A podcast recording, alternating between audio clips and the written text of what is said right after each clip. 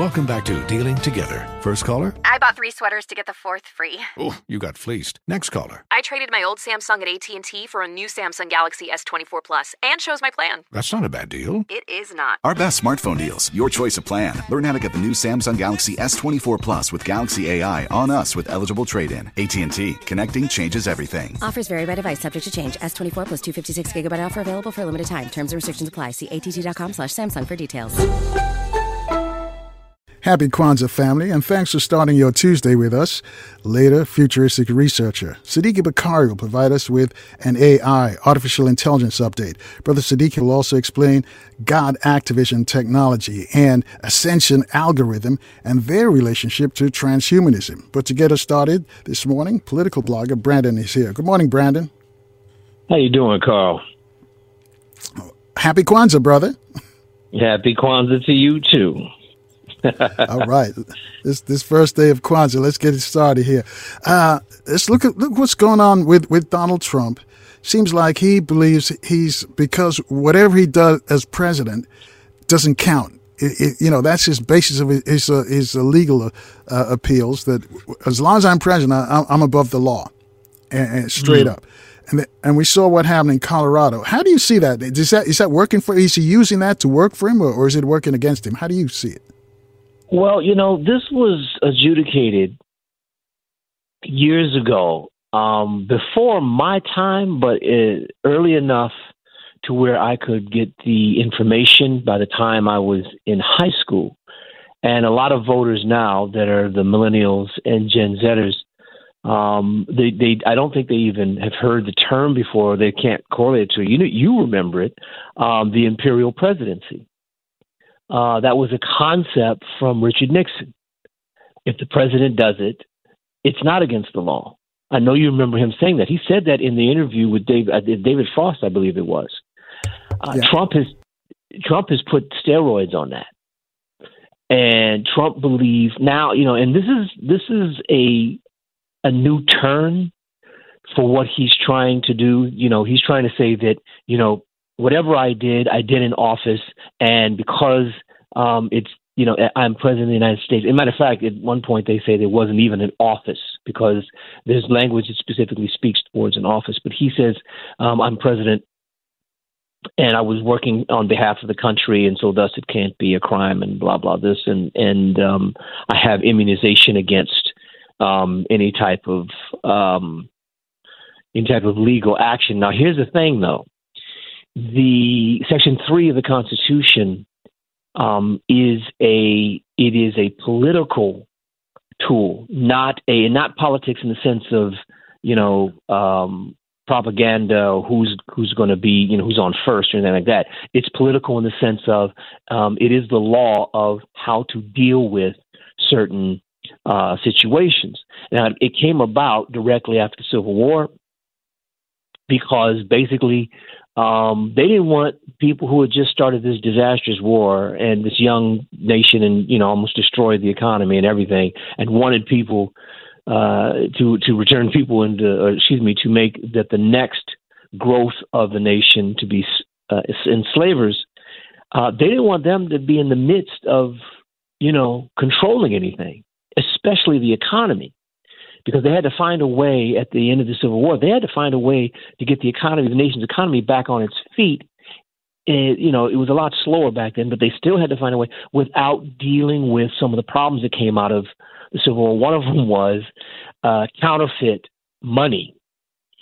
And so they put in this uh, the Fourteenth Amendment, and Section Three of the Fourteenth Amendment says no person shall uh, shall be a senator, representative in Congress, or elector of president and vice president or hold any office, civil or military, under the United States, under any state, who, having previously taken an oath as a member of Congress or as an officer of the United States or as a member of any state legislature or as an executive or judicial officer of any state to support the Constitution of the United States shall have engaged in insurrection or rebellion against the same or given aid and comfort to the enemies thereof. Okay, now that is the that is the full extent of that section, but it covers pretty much. It, it basically says if you took an oath and you broke that oath, then you can't be uh, in any powerful position in the government.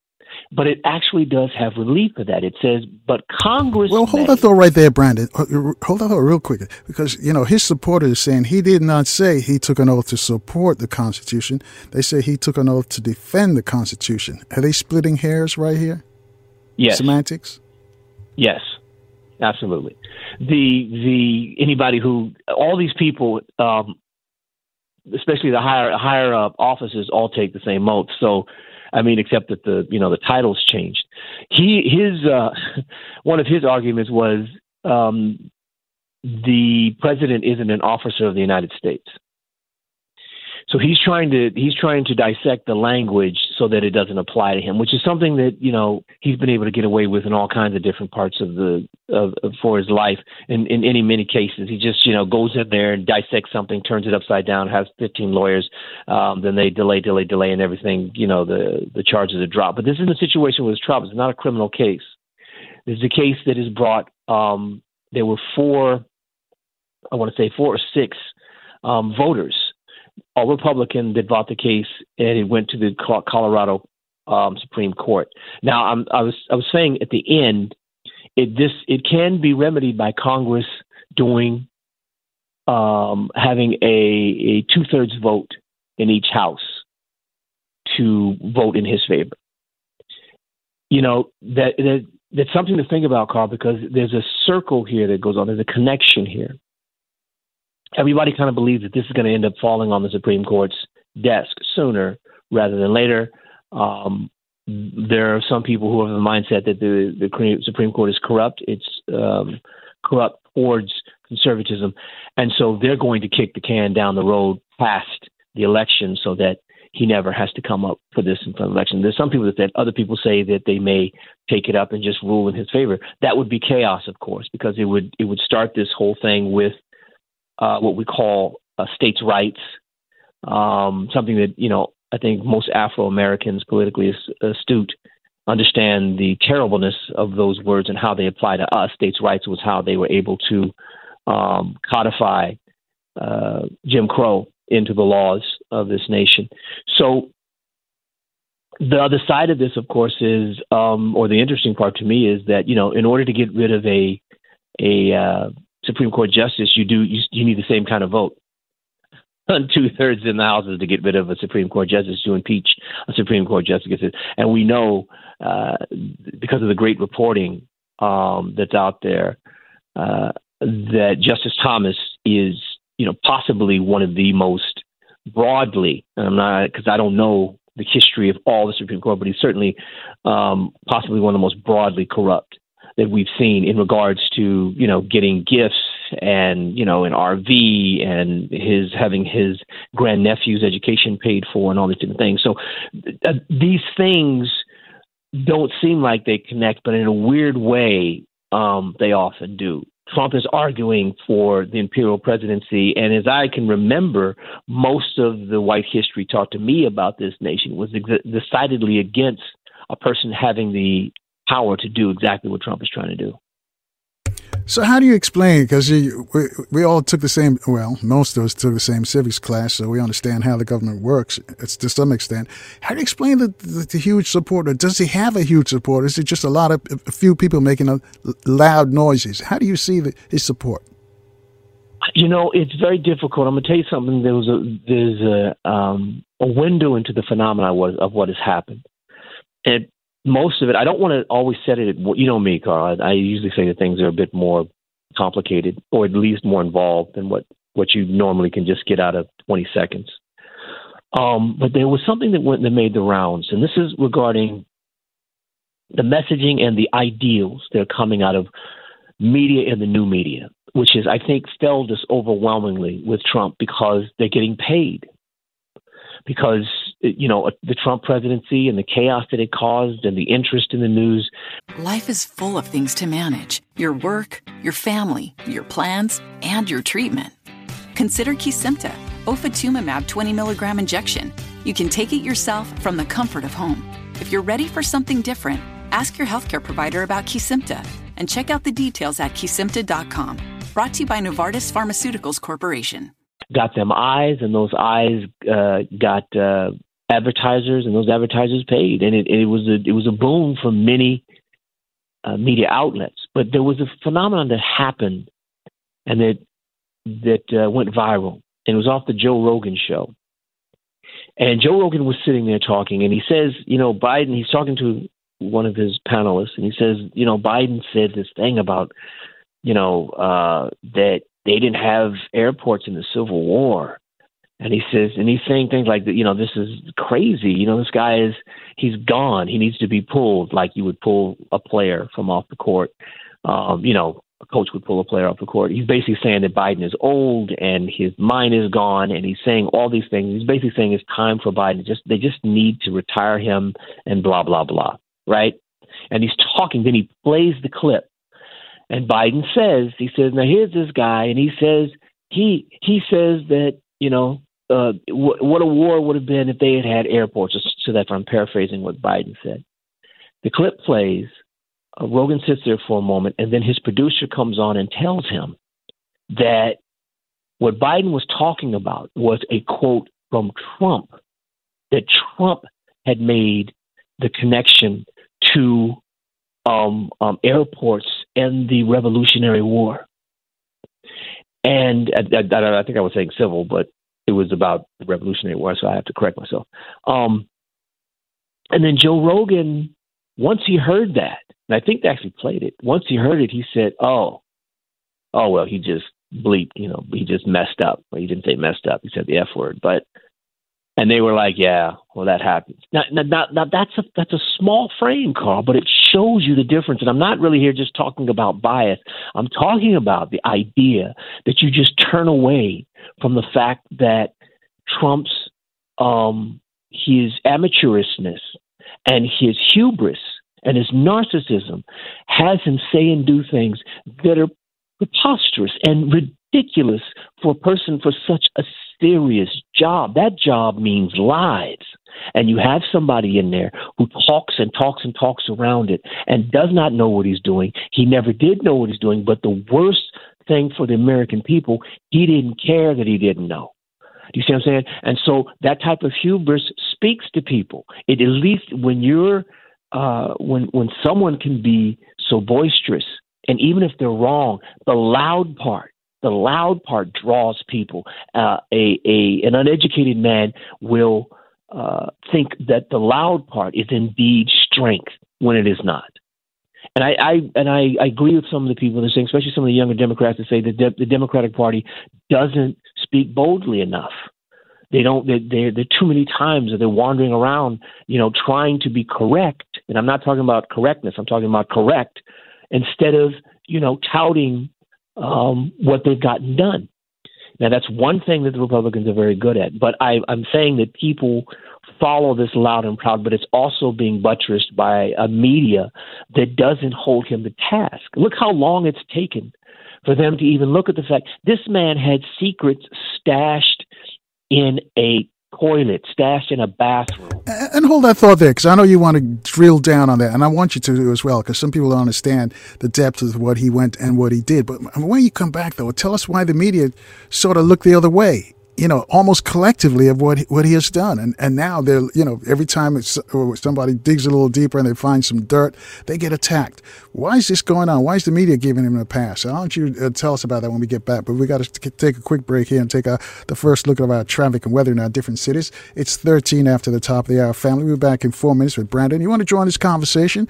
Reach out to us at 800 450 7876. We'll be back right here in Baltimore on 1010 WOLB. Also in the DMV we're on FM 95.9 and AM 1450. WOL, where information is power. And good morning again, family. Happy Kwanzaa, Umoja, Unity, the first day of Kwanzaa. Our guest is a political blogger, Brandon, here discussing Donald Trump. and I don't get Brandon's thoughts because we even know right before we left with the traffic and weather update. My question to him was, why is he uh, being treated differently? Why the media hasn't done a deep dive into, you know, we talked about what's going on in Mar-a-Lago with the, with the documents, you know, even even his, his relationship with Putin, and they sort of have a hands off on him. Why do you think this uh, is so, Brandon? Why is he is a double standard for, for Donald Trump? I mean, you know, from my citizen journalist days, um, uh, when I when I was even back in the day when I was reporting for you, you know, out in the streets and just you know talking to people, I've learned to listen to what they have to say first, and you know, um, uh, the ideas that come out um, usually are not as complicated as you think if you talk to enough people you can you can see the philosophy or maybe the zeitgeist around a specific issue that is coming. I would ask you i would put you on the block because these are your brethren these are your cohorts these are your you know the people that you uh, you know, you guys went to journalism school. You guys practice different types of journalism, and I, w- I would have to say that there is a there is a um, an incredible need, and this has to do with what Ta-Nehisi Coates talk about too, and other uh, great writers, that the um, the privilege, the idea of privilege, occurs in these upper echelons, these upper areas, in a way that people don't quite understand. You know, to be a journalist or to go to college and do these certain things, sometimes you have to have money to even go into these certain fields. Your family has to have money. You know what I'm saying? And so you come out as a certain type of person reporting a certain type of field. And I think, to be quite honest with you, it was the money that the Trump campaign could bring them from uh, MAGAs or the or the the conservative views of Americans. Remember, you know, they were getting views, they were getting followed by huge chunks of low, middle to low income America, white America. And only now has it concentrated down to kind of a kernel. But for a while, I mean, Fox News was just dominant and just it was so over. Think about it, Carl. It was so overflowing coming from this particular side of the court that two new, um, two new Newsmax and uh, the other one slips my mind right now. Uh, two new conservative news organizations started. You see what I'm saying? These things, I'm not saying that, that they're wildly successful, but it was enough overflow for them. Okay, we can get into this market too. And you know, America at its core has, still has to deal with white supremacy and the ideal of of white supremacy all up through our economy. So I think that's the first one. The second one is the philosophical view, which I, you know, it happened right in front of our eyes. I'll give you an example. Trump started when he came down that escalator. He started talking about immigrants. That's the first thing he said. He's doing it now again, but it's even it's more Hitlerian now. But at that time, it was still bad they're not sending us their best. You know, and he was talking about brown people. And at the time, uh, there was a couple people that said, wait a minute, you know, um, was it three or two of your three wives were immigrants? And they looked into Melania. And uh, a report came out from the AP uh, said that she had worked in this country without a visa for for a period of time. And I'm going to read you the statement. This is one statement from that time. It's 2016. The documents obtained by AP show that she was paid for modeling 10 assignments between September 10th and October 15th during a time when her visa allowed her generally to be in the United States and look for work but not perform paid work in the country. The documents examined by the AP indicate that the modeling assignments would have been outside the bounds of her visa.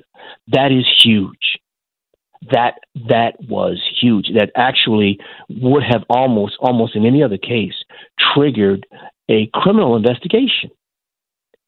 And yet nothing happened. It got worse than nothing. She received some Einstein Award, uh, and then later on, her whole family was brought over and made citizens of the United States right in the face of an entire chunk of the United States, you know, screaming racial epithets and, and, and slurs at people that they actually need to come over here and do the work that they don't want to do. And so the news media is a part of those individuals. Well, well before you, let, us let's, let's look let's look at that immigration thing because he mentioned something in a speech recently about poisoning our, our, blood. Maybe you can correct me on what he was saying. And on the backdrop of that, since you mentioned he talked about immigrants and Africans mm-hmm. and with, with, such disdain, and yet he married two immigrants. His children, exactly. a, a, a, a, child of immigrants, but. Right. They're, they're, I guess they're the wrong color. Explain what, what, was going on when that, and, and is there any ties? Because there's a lot of reports of what he said Hitler had said before. Is there any ties to that, or is that just internet chatter? Yes, th- no, it's not a chatter. It's just directly from uh, Hitler's speeches, um, and I think Mein Kampf as well. Uh, he Hitler would often refer to refer to um, what he was talking about. Mostly were um, mixed, what we would call mixed children in Germany, mixed the mixed people who are poisoning our blood. That's what Hitler would say. And let me tell you, there's some ramifications. There's there's a deep seated, um, and I've talked I talked about the last time I was on.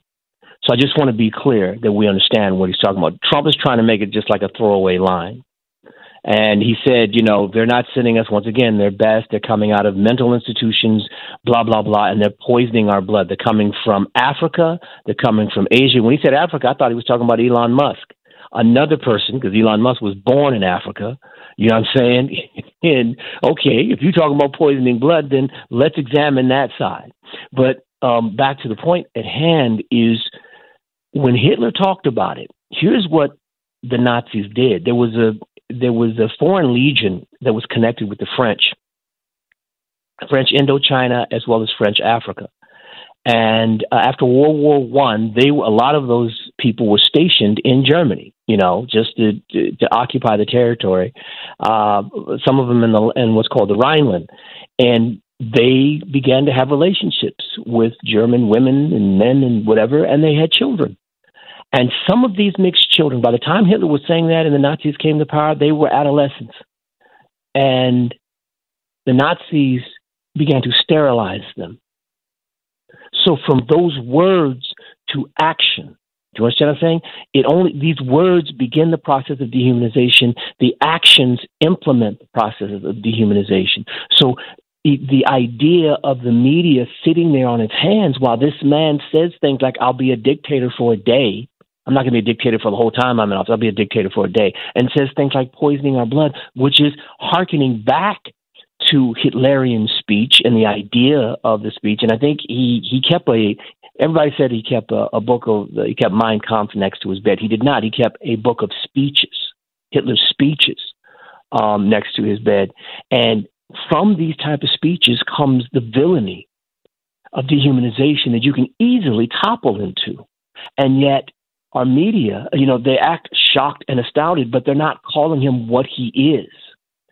Is you know he is uh, using these racist racist slurs because he's looking to demonize an entire chunk of the United States of America so that he can become a dictator. These are the, this is the language of a dictator. They don't want to say that. Why? Because of money and, of course, the complication of turns in politics. But so what? MSNBC did. I, I know you have uh, you have to go to a break in a minute, but I just I don't want to go on this topic without talking about this. Um, Mehdi Hasan has disappeared. He's supposed to be on. He had Mehdi Hasan is a, a British nationalist who is a uh, uh, he has um, Middle East um, heritage. He's a brilliant reporter, and he came to the United States, became a citizen, and brought with him this kind of British style, what used to be the American style of reporting, which is, you know, straight across the bow, kind of a Mike Wallace thing, going to ask you the straight question. Let's see what's happening. I have, I have the research in front of me.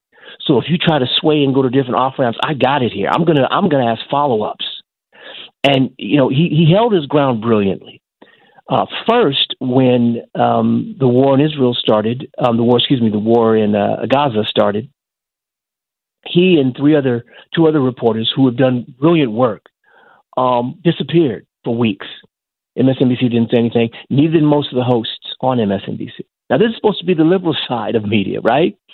Then Mehdi Hasan all of a sudden loses his show. Now, he's one of the main people that you need to have on the air right now. He's an international reporter. He's he's done his work. He's done his bones. He knows what he's doing, and he has a connection with people around the world to be able to have these conversations. Also, he will ask the tough questions of of this dictator that's running for office.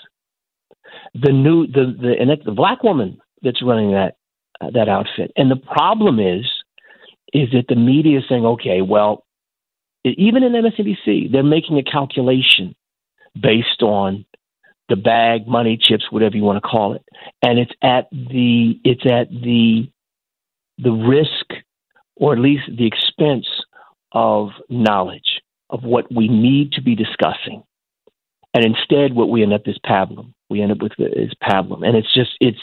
Um, and I, would say that you would have a, a more of an insight because to run a, a newsroom is very difficult, but to continuously make these quote unquote gaffes or make these decisions that are bad. No, they're they're leaning towards the money, which is almost always conservative. We're looking at the the disparity between the you know hugely wealthy and the corporations that run things, and and just the rest of us. Yeah. Right. Let me jump in here at 29 away from the top of the hour.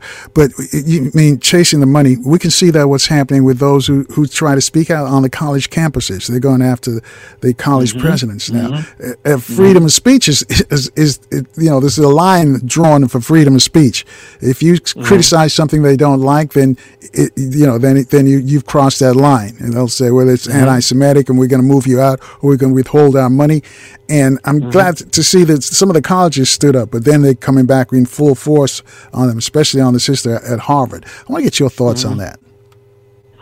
Well, President Gay, uh, her name is Claudine Gay, is in a tough spot because Harvard is a uh, prestigious, elite, elitist institution, and it ain't gonna get, you know, it ain't gonna, it ain't gonna open up and you know be outside, so to speak, just because they put a black woman there. As a matter of fact, um, sometimes they put black people at the head of something when the, the ship is going through stormy weather, so they can take everything on their back, and then when everything, when when the black person is able to uh, uh, fix everything and ride it out, then it's time for them to go. And that's precisely, I think, what happened with President Obama, what he was handed with from the Bush uh, organization. Um, and the and the sister at MSNBC is Rashida Jones. Uh, she's just been moving. You know, she's been making moves that I just some of them I just simply, don't agree with. But as far as the the education and going back and forth with these things, you know, freedom of speech, Carl, is so you don't you're not imprisoned. It doesn't mean that private institutions have to bow to you. Now, there, there we do have civil rights also, so you do have the right to say certain things, and they can't just fire you just because. But private institutions have a lot of leeway in this situation, and um, people need to remember that. That that's that's the way it works. It works for me. It works for you. It works against people. You know. Now it doesn't. It doesn't uh, protect hate speech, and that's because hate speech itself has been shown, at least in our culture and in our uh, civilization, to lead to deaths. But um, freedom of speech, it's the it's the reason why you know the reason why you can still look at some people and hear from them, you know, some of the most heinous stuff coming out their mouth, saying heinous and ignorant things that come out their mouth that would lead you know, that, that lowers the IQ, the national IQ. right. and hold that thought right there, Brandon. We got to take another quick break. I'll let you pick it up on the other side. We got to check the latest news, traffic, and weather in our different cities. We're 26 minutes away from the top there. I'll be back in four minutes with Brandon. You want to join this conversation with our political blogger? Reach out to us at 800 450 7876. Your phone calls in four minutes right here in Baltimore on 1010 WOLB. If you're in the DMV, we're on FM 95.9 and AM 1450 W. WOL, where information is power.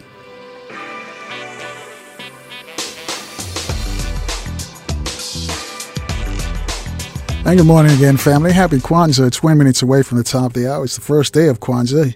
Umoja, which means unity, something we should all strive for. Our guest is political blogger Brandon. We're chopping it up with politics with Brandon, as we usually do. You can check in as well. Join us at 800 450 7876. Before we go back to Brandon, though, let me remind you coming up later this morning, we're going to speak with futuristic researcher, Brother Sadiki Bakari. He always gives us an update on AI, artificial intelligence.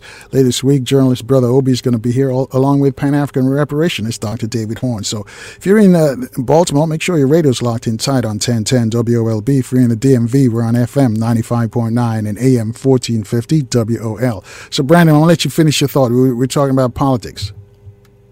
Yeah, I mean, um, I think the the broader sense, just to finish up what was what you when you asked the question is why, why is this happening, and why the why the media is lying, and and, and like I said, I'm just a guy, so um, I'm not an expert like yourself or someone who who deals with it um, 24 seven.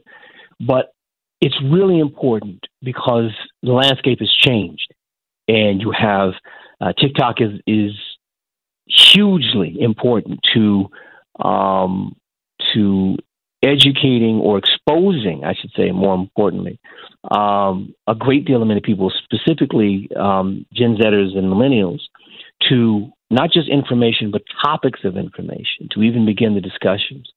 And these platforms are doing it better. It was one of my problems with Musk taking over um, Twitter, uh, and he has has had his way with it, and I think has really been a big problem because Carl, you know, in certain countries, their Facebook, excuse me, or their Twitter is their internet. Like they get on the internet using Facebook. They don't have. It's not like you know we have all these ISPs and different. And so when those things, when those systems are corrupted, or those systems are twisted, or those systems are turned in a certain way, um, what it does is it can mute their voice. Twitter was a great um, disseminator of exposed to exposing people to um, information. I think it's far less trustworthy today, in my opinion, my small opinion, uh, only because of you know what it's full of now. And I think that maybe other uh, the news media is trying to keep up, but it's it's like I said, it's at our peril. Uh, if you want to go along those lines and, and really kind of not recognize what's happening in this nation you know, turning your turning a blind eye. Because I'll be honest with you, a lot of these people in in uh, media, Carl, especially the ones that are making the, the higher money, I think they feel that they they you know, no matter what happens in the country, they're going to be able to survive.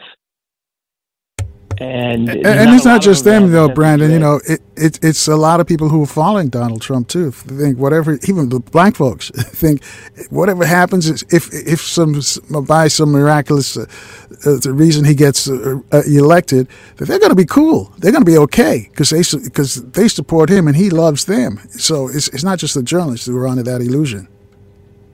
Yeah, but the thing that you have to really pay attention to are the globals the Gogol's in you know the ones that are the the the seconds and thirds behind him. These people wouldn't have risen in any type of government any other way unless they got with a guy like him. And those are the people that are going to implement and escalate the plans that he does. Remember, if he were to get back in office, this would be his second chance. The first time, like I said, he didn't know what he was doing. He had crews around him you know, they they had people leaving, coming and going like a revolving door, which it really made for a, a truly unstable government. Um, Biden hasn't had, had nearly that, but let me let me tell let me show you how you know if I can just just how this knits together. Trump had an atrocious reaction to COVID. I talk about this all the time. And he lied and, and, and blustered and made stuff up. I mean, we went from, you know, it's not, it's only a couple people, it's from China to you can drink bleach to all this other craziness that was going on. And then at the very end, once it exploded, once it began to explode on acted like, oh, we were brought, we were blindsided, didn't see this coming. But that type of negligence, that type of, um, trying to offload something that is so important, a pandemic, something we hadn't seen in a hundred years. Doing that, the the for us, for black people, we actually it, it was terrible because at the height of COVID at that time, I think the black unemployment rate was sixteen percent. Once the tide had kind of receded a little bit back on it, we stayed at twelve percent whereas you know the white unemployment population went from 14 to 7 percent. So it had a direct effect on us on how the, a person, wh- whoever was sitting in that chair behind that desk, directly affected us. Now it's down um, to 4.6, I think, is the lowest. It's 4.7 percent, the lowest it's been in 50 years uh, through Biden, because they've actually worked to get people back, and you know those. But those things are important to report.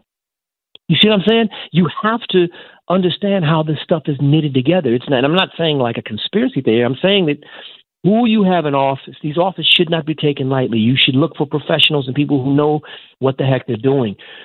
He speaks loudly to people who are undereducated or listening to conspiracy theories that make no sense or just miss the idea of white supremacy, including the black people that follow him, because they are led into the party to be to show that the party isn't a party of white hoods, and then they're given some special treatment because they're the only ones in there.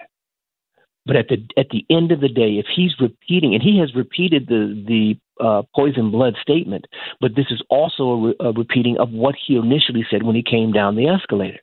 And if he's doing these things, then this is not this is not a one off or just a plank in the way he thinks. This is part of his deeply held philosophy.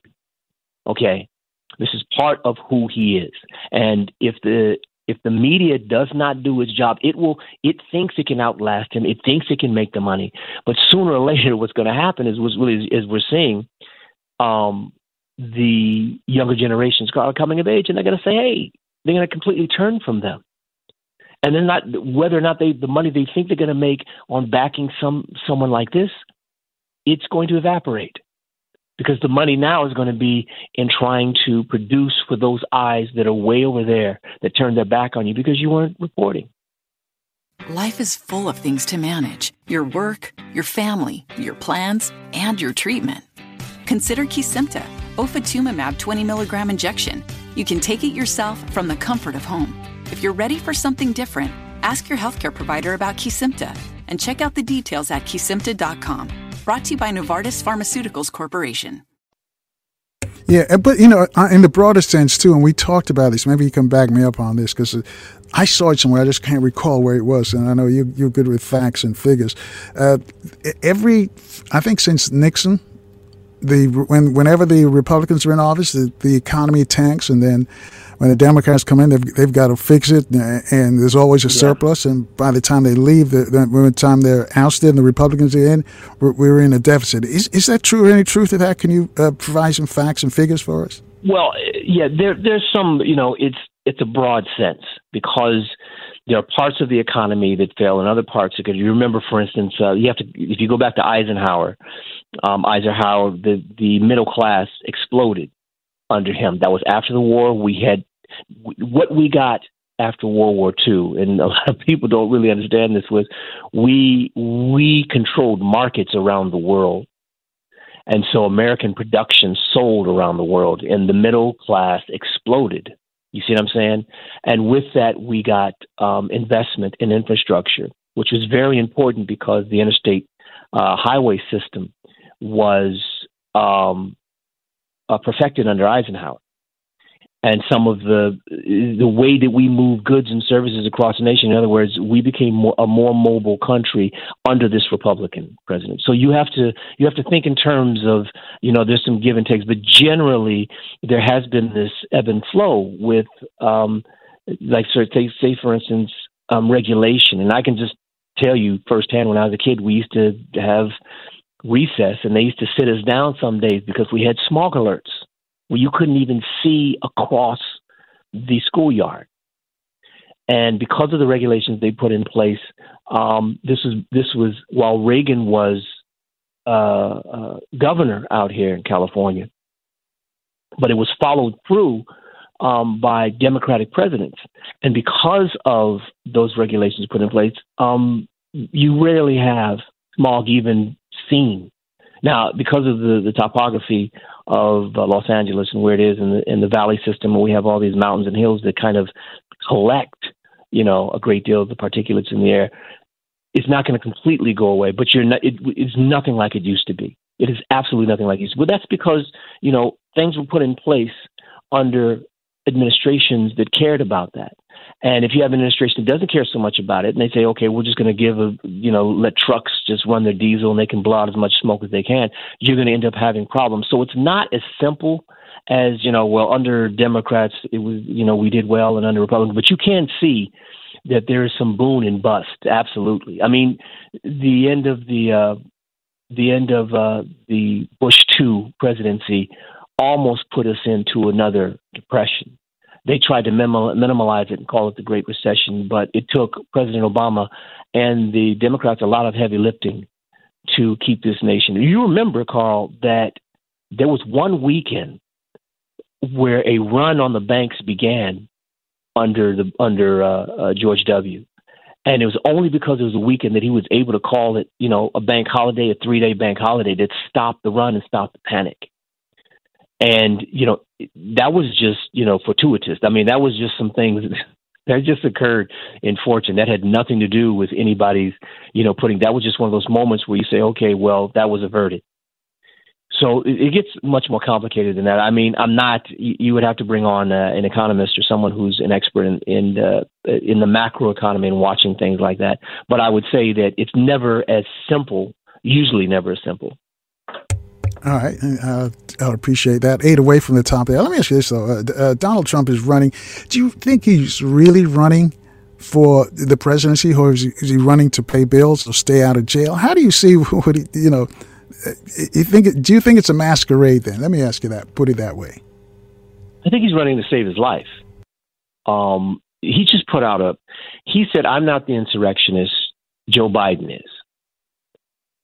Uh, you know that is about as unhinged as you can say because now you're just now you're doing the narcissist thing of blaming. You know, I'm not the criminal. You're the criminal. You see what I'm saying?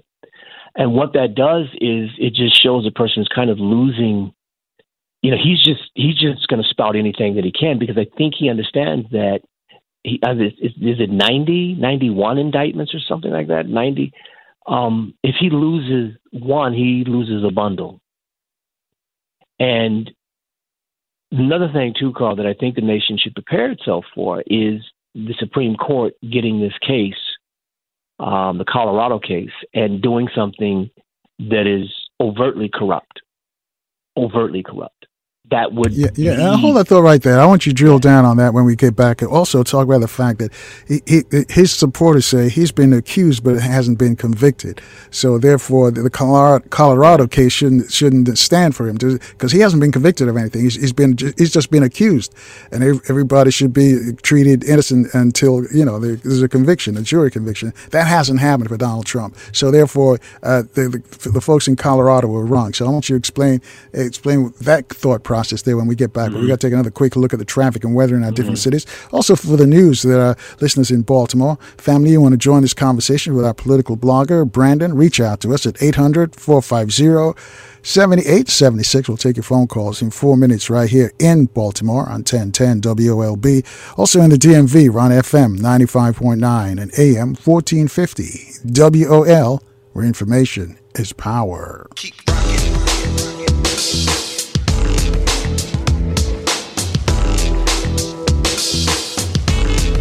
Good morning, family, and happy Kwanzaa. First day of Kwanzaa, what was your unity? And, and I guess this morning's political blogger, Brandon. You want to speak to Brandon? Reach out to us at 800 450 7876. We're chopping it up as usual. So, Brandon, I'm going to let you finish your thought. Well, you asked um, why why people what what to say to people who are saying that Trump was accused but not convicted uh, in regards to him being thrown off the ballot um, in Colorado, and it was this is not a criminal case you know, this is not Jack Smith's case. This is a case that was brought together by this uh, organization called Citizens for Responsibility and Ethics in Washington. I think they were all Republicans, by the way. And it went through the courts, and actually, the first appeal uh, uh appeals court, a judge actually said that Trump was um, involved in an insurrection, but that he uh, did not hold office. And they were going to use that to move forward. Then it was given to the Colorado Supreme Court, and the Colorado Supreme Court said, "Oh no, he absolutely."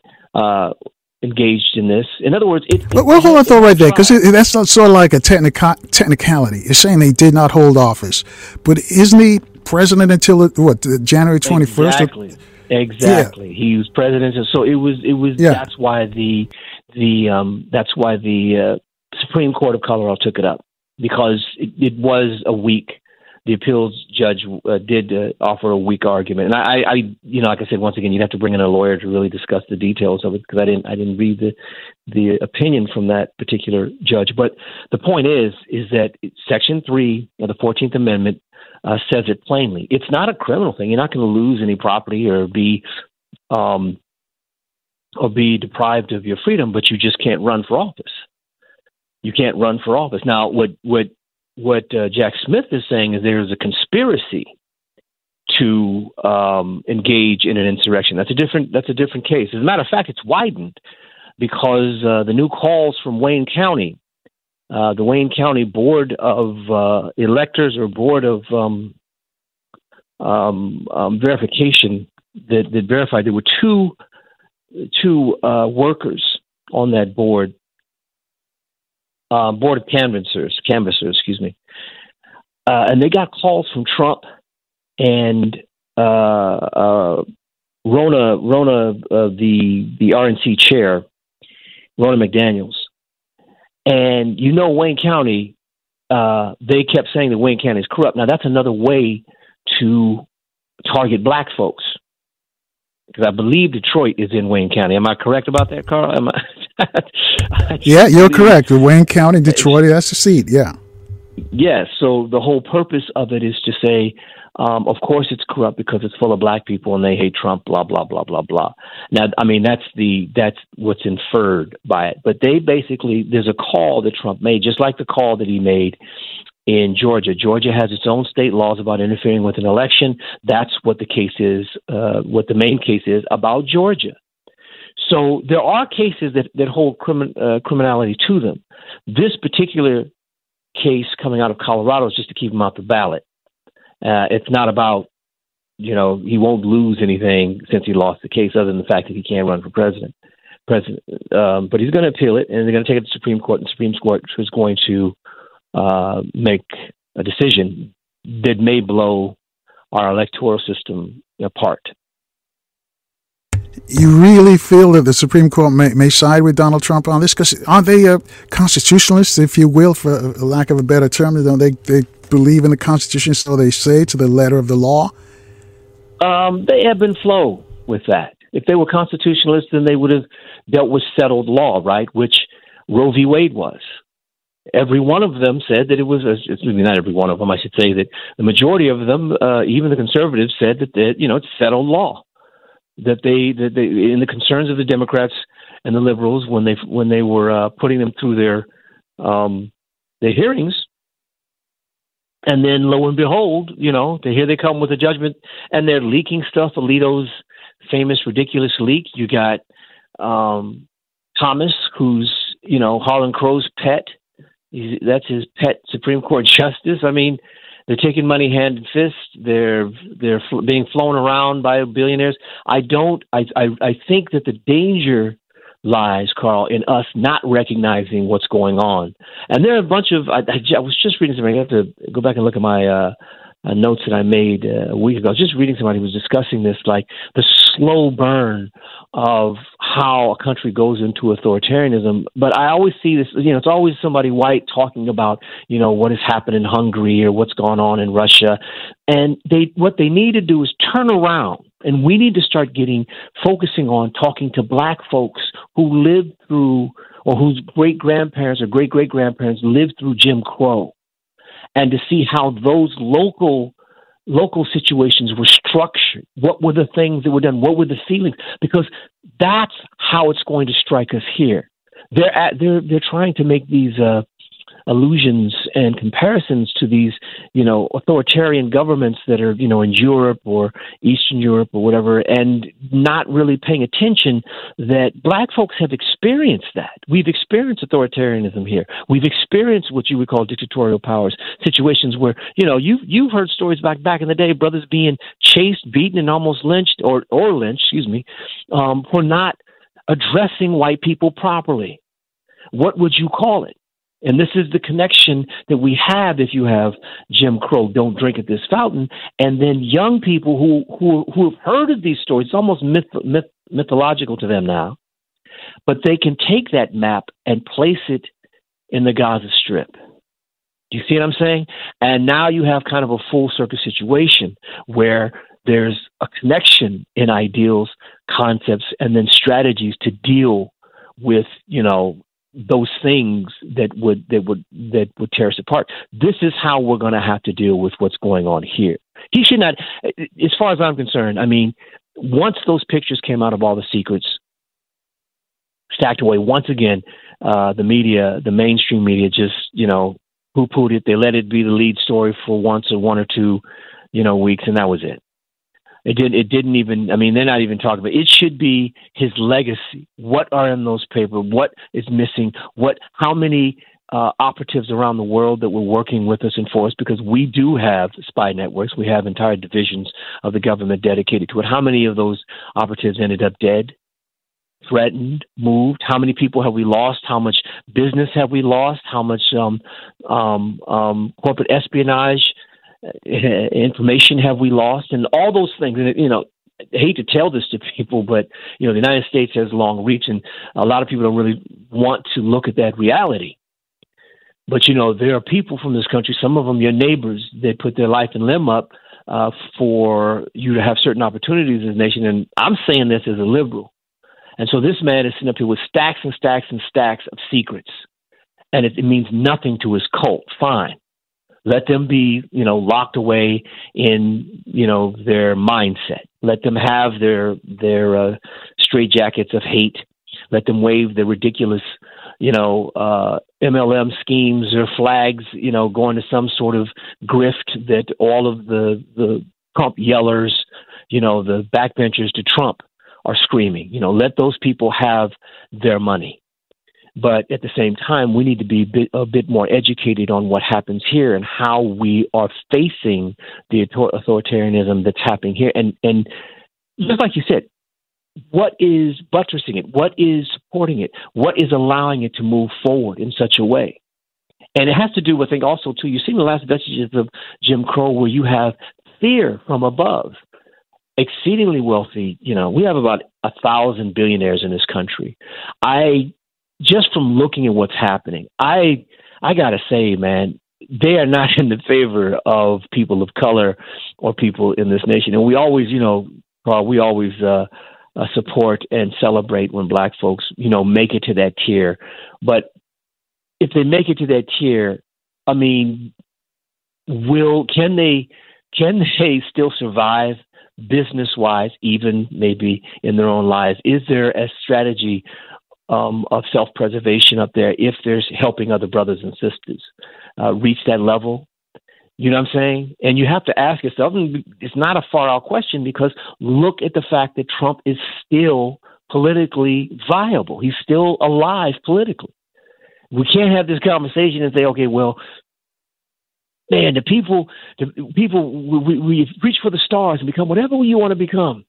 And when you get up there, you don't think that you have to think like them. And I'm not saying some controversial stuff. I'm just saying I look at a billionaire who literally bought Clarence Thomas's mama's home for him and then bought the the land next door because they were too loud or something. I mean, it was just you, you look. This is like Chaucerian corruption right in front of our faces. And before we move forward, he hasn't recused himself from most of the other cases that have come up in this regard. And his wife is up to her neck in uh, her organization affording and helping some of the people who actually got to Washington, many of whom actually went to the Capitol that day. So is he going to recuse himself from this case? You see what I'm saying? Yeah, so, you know, but, but, you know, here's the other issue too, Brandon. He he he said that he did not call for the overthrow of the government uh, January 6th. He, he didn't say anything incendiary. How do you see that's that's part of the defense? That some of those folks who support him are, using that as part of the defense. He just told he didn't tell people to come to Washington and, and, and riot because that's what he was.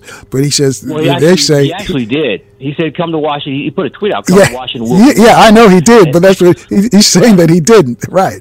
Yeah, yeah, yeah. I, I think that has to do with the fact that he's actually a lot of this is is wearing him down too. Like he's just saying anything. You know, he's just saying whatever he feels is in the interest of his survival. And so I don't I, I don't really look at a lot of that he says it's going to be making sense. I think if you look at his age and he wasn't ingenious you know he he was he's a narcissist and he's very uh, adept at uh, blaming other people. And that's really where his skill set comes in is he can create a new demon. Every week authoritarianism needs um, they need demons to to you know the idea is to create a threat and then to say only I can um, I can save you from that threat. And that's how you become a strong man in the nation. It's one of the ways. And so um, he can do it. He can he can create a new demon every minute. Narcissists often do that. You know, it's not my fault. It's his or hers or theirs or those guys over there, or those people. So he can do that. But um, he's starting to get a little mixed up, and so he just that's it. When he put out, he said Biden was the insurrectionist. Just you know, I'm not the insurrectionist; he's the insurrectionist. Just right. what I'm saying, and you know, yeah, his, his his argument is getting a little ragged, if so to speak. But when yeah, we come yeah, back, though, yeah, you know, we, we're going to take a short break again, Brandon, and check the traffic and weather. But the young people, because you deal with a lot of these young folks, and they they're not feeling either uh, Trump or or Biden. And part of the reason is what's going on in Gaza because they, they just mm-hmm. don't, you know, they, they don't believe that Biden is, is, is making the right choices or making the right decisions as far as Gaza mm-hmm. is concerned. But they, they don't they don't lean on Trump that heavy because right now uh, uh, uh, Biden has got his hands on the wheel. So Biden's the one, that, and they say they're not going to support them. So I want you to talk about that because you deal with these young folks all the time. Is there anything that you think that Biden can do to change this around before November? Family, you want to join this conversation with Brandon, our political blogger? Reach out to us at 800 450 7876. We've got to take a quick break, as I mentioned, and check the traffic and weather in our different cities. Be back in four minutes, though, right here in Baltimore on 1010 WOLB. Also in the DMV on FM 95.9 and AM 1450. WOL, where information is power. And good morning again, family, and happy Kwanzaa, the first day of Kwanzaa, Umoja, Unity. Our guest is political blogger Brandon. We're chopping it up with Brandon. You can join in too at 800 450 7876. We'll just look at some recent polls. So the young people, and these are the folks that Brandon talks to quite a bit, they're not uh, enthused with either presidential uh, candidate, if you will, uh, at this point. Mm-hmm. And many, most of it is about what's going on in Gaza. So, Brandon, help us out. What, what are these young folks upset about? Well, like I said, um, this is you know we all have a coming of age um, at, at, certain levels in this nation, coming of age politically, and uh, for many, especially from my reporting back in the day, for like say the ninety nine percenters, right, um, of the Occupy movement, that was a coming of age politically, and it was surrounded by economic themes and um, dealing with the stratification of the United States, but then you know ha- uh, having a fuller understanding of what capitalism is in this country, as opposed to all the other elements. We have parts of uh, democratic socialism, we have parts of um, some like kind of you know economic fiefdoms, and those type of things kind of became a reality and understanding. Now that happened in a, in a short span. It happened about a year, but it became kind of a, a touchstone for many younger people in that fold, millennials, I think, in, in a greatness coming of age. They were in the you know late twenties, twenties. This is about ten years ago, actually. To tell you the truth, Carl. The same thing's happening now with Gen Z. Um, looking at what's going on with Gaza, a lot of the details are being lost. Um, I think Biden has made some mistakes. He hasn't been vociferous, but the actions you see are being are connected to um, the actions of, of Israel are connected to the the people's eyes being open, like I said, coming of age under this idea or these concepts of what a nation is supposed to be. Now, if you don't know the history of the space, we talked about this several times before. You know, there are some people that talk about, oh, Israel was this before this time and this situation. There were political um, concerns, you know, for thousands of years there. So it's not just when Rome, when it was uh, when Rome occupied it and used it as a as a small uh, um, annexed area, and later on when the Ottoman Empire was there, which is what we're dealing with now, is like the vestiges of the Ottoman Empire, the British administration of it. Um, those things are kind of wiped away when Israel has the power. With that power comes a specific line of responsibility. And I'm going to tell you something that I think has given greater impact. This is an under kind of an undercurrent, another tone. They had three hostages that were killed trying to they were trying to surrender to their own army, to the Israeli Defense Force. I believe they shot and killed uh, one immediately or two immediately, and then one ran back, and I think he died later on. Now they had their shirts off, they were waving a flag. you know, waving a white flag, excuse me, and they began to speak Hebrew, and they were still killed. Now, there's something called the fog of war. Carl, you know about this. You know the things. It happens in every war. Their war itself, in my opinion, is an atrocity. It's a crime. If you if you vote to go into it, whether you vote to go into it or sparks, it is still the idea of dehumanizing and killing and destroying. Okay. This situation, though, what it led what it led to was ah the idea, and I'm not you know, I'm not over there, so I'm not and I'm not an expert in it, but it led to like oh okay, well this is how they treat Palestinians. You dig what I'm saying? They didn't think these people were their hostages, and they just shot them.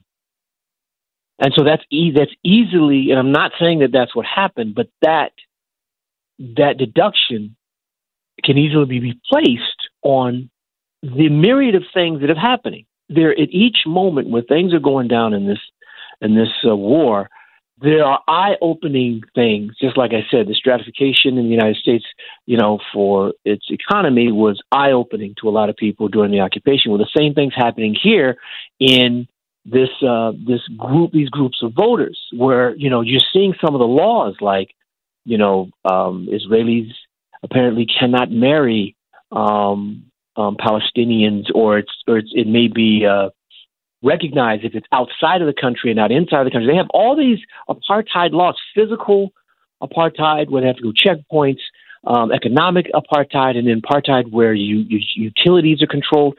All these things are brand new to a new group of voters, and those voters often swing, you know, massively in one direction because it's it's new to them. It's and they're excited about it. And their energy takes them. So they go deeper and deeper. And I just have to say that on like say TikTok or whatever, you have um, propaganda from both camps, and it's being spread. Um, but the the backing of what's happening is is not coming from the source of power there. Now, people need to understand that I call Israel a a uh, a nation state that is living under paranoia.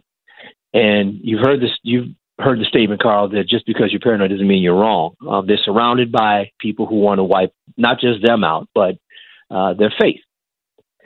And so that would make anybody paranoid. But life is full of things to manage your work, your family, your plans, and your treatment. Consider Kesimpta, ofatumumab 20 milligram injection you can take it yourself from the comfort of home. If you're ready for something different, ask your healthcare provider about Kesimpta and check out the details at kesimpta.com.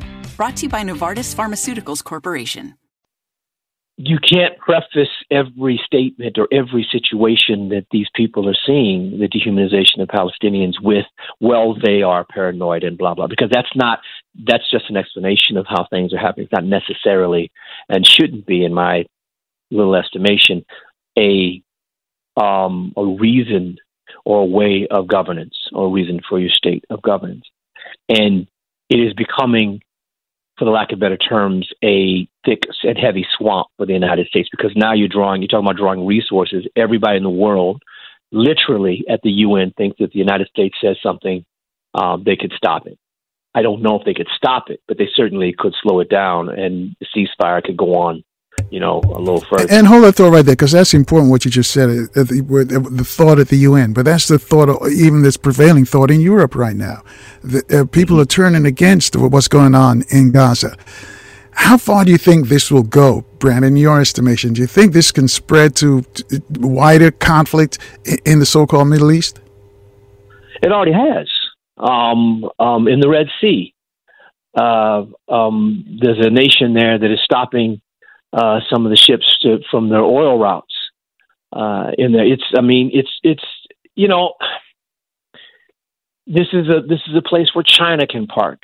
This is a place where where other nations can be parked. And, and people forget that Ukraine is fighting Russia, and the tide seems to be uh, going against them now. And Russia's getting a getting a getting its footing back because the United States is holding back some of the, the what they're saying, what the Ukraine is saying, the United States is holding back ammunition. They're not, you know, they're not a they're a nation that's dependent upon deliveries of resources rather than, you know, manufacturing their own, which is a little different. they're dependent upon. I'm not saying they don't manufacture their own, but they're dependent upon you know all of their uh, all of their war gear to being uh, uh, given to them or delivered to them, and a great deal of it has to do with ammunition. And so, yeah, it's already spread. The, the thing is, is that you know when people think that there are all always these these good these uh, um, these ideas of you know we can just take them over and we have with a stronger power. There is the world does have a say. I'm not saying that everybody listens to it, but the world does have a say. Right now, it still seems that Israel feels that you know it doesn't have to listen to what the world is saying, and will they pay for that? I don't know. I think that they have particularly lost one, maybe two generations uh, of Palestinians. I think that they've almost ensured that that the the um, the anger and the animus and the conflict that they're dealing with is going to go on for at least a generation through this through this thing. I said this at the very beginning. It, it was, you know, I I was doing it clinically, and I'm not on one side of the other. I'm against this this uh, the violence. I'm against the the extreme violence that are coming from religious fanatics, um, as much as I'm against the type of violence of dehumanizing people and bombing. It's almost, I believe, it's twenty to one. I think uh, the atrocity that, that Hamas did at the very beginning of this has now led to a 21 violence. I think it's like 20,000 people that uh, um, Israel, that, that the IDF has killed in this war. And, you know, I don't know if that's sustainable for anybody. You know, how do they? How do they? Well, let me jump in here, uh, Brandon, for a second here. Thirty minutes after the top there, but for all the all the you know what they've inflicted on the the, the Gaza residents, if you will, th- those who have survived will remember that these little children who you know are orphans, they're not going to come up living loving Israel. You know, they no. they come up with one thing in mind, so it's never going to end. I wonder if they understand that. I, you know, I don't know how to relate.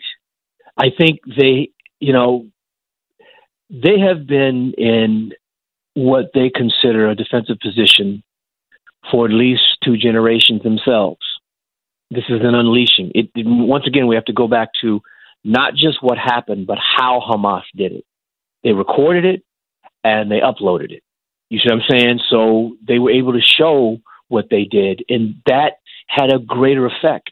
I don't know if they if they absolutely, you know, planned out that that Israel was going to react in this way, but I think that it's going to be hard. They're ensuring that it's going to go on, and you have to, you know, as as nations go, you have to make um, plans to deal with certain things. I don't know if they're ready for that. You know, I'm not out there. Like I said, you you have uh, you have um, experts that you talk to. I will say that it's interesting. You know that that when you see how it's being framed, you hear the same type of hatred that every nation around the world starts to, you know, when they start talking about dehumanizing people. Even over here, we have debates where people are basically telling us, people who supported are saying, well, we supported George Floyd. Um, so, you know, you're supposed to, you're telling a people who, you know, are sensitive and understanding, you know, apartheid in America not to be sensitive and seeing that somewhere else. Plus, you know, black people have to make a, a right turn, a loop around you know what's going on in the Congo that nobody has been talking about for the 25, 30 years has been going on, um, in order to even come up to that part of the world and and even have a discussion about it. But I said this at the very beginning, and you and I had a great conversation about it. It's like we have to talk about it. We can't walk around like you know like we're just with our heads in the air that we're drunk on something else. I know people are struggling. I know you got to you, know, you got to go to work and you got to make the money and you got to pay your bills. But this is something that's going to affect us, whether you want it to or not. The interesting thing, Carl, is when I hear this kind of attacks on the black culture who are just saying like if you're not for the IDF then you're anti-Semitic. Well, that's you know that's ridiculous. People can be you know for um, for the the idea and not for the government. Or they could be against the idea and for the government. They could be for the people You see what I'm saying? Right. And hold that thought right. That's a great point that you made, but, but hold that thought right there. Sit on that for a second while we take a short break and check the news, traffic, and weather in our different cities. 26 away from the top of the hour. Brandon is our guest. He's a political blogger. We'll be back in four minutes with Brandon discussing what the young people are thinking about what's going on in Gaza and the relationship and how it involves you as well. 800 450 7876. Those are matching numbers if you want to join the discussion. We'll take your calls in four minutes right here in Baltimore on 1010 WOLB. In the DMV, on FM 95.9 and AM 1450 WOL, where information is power.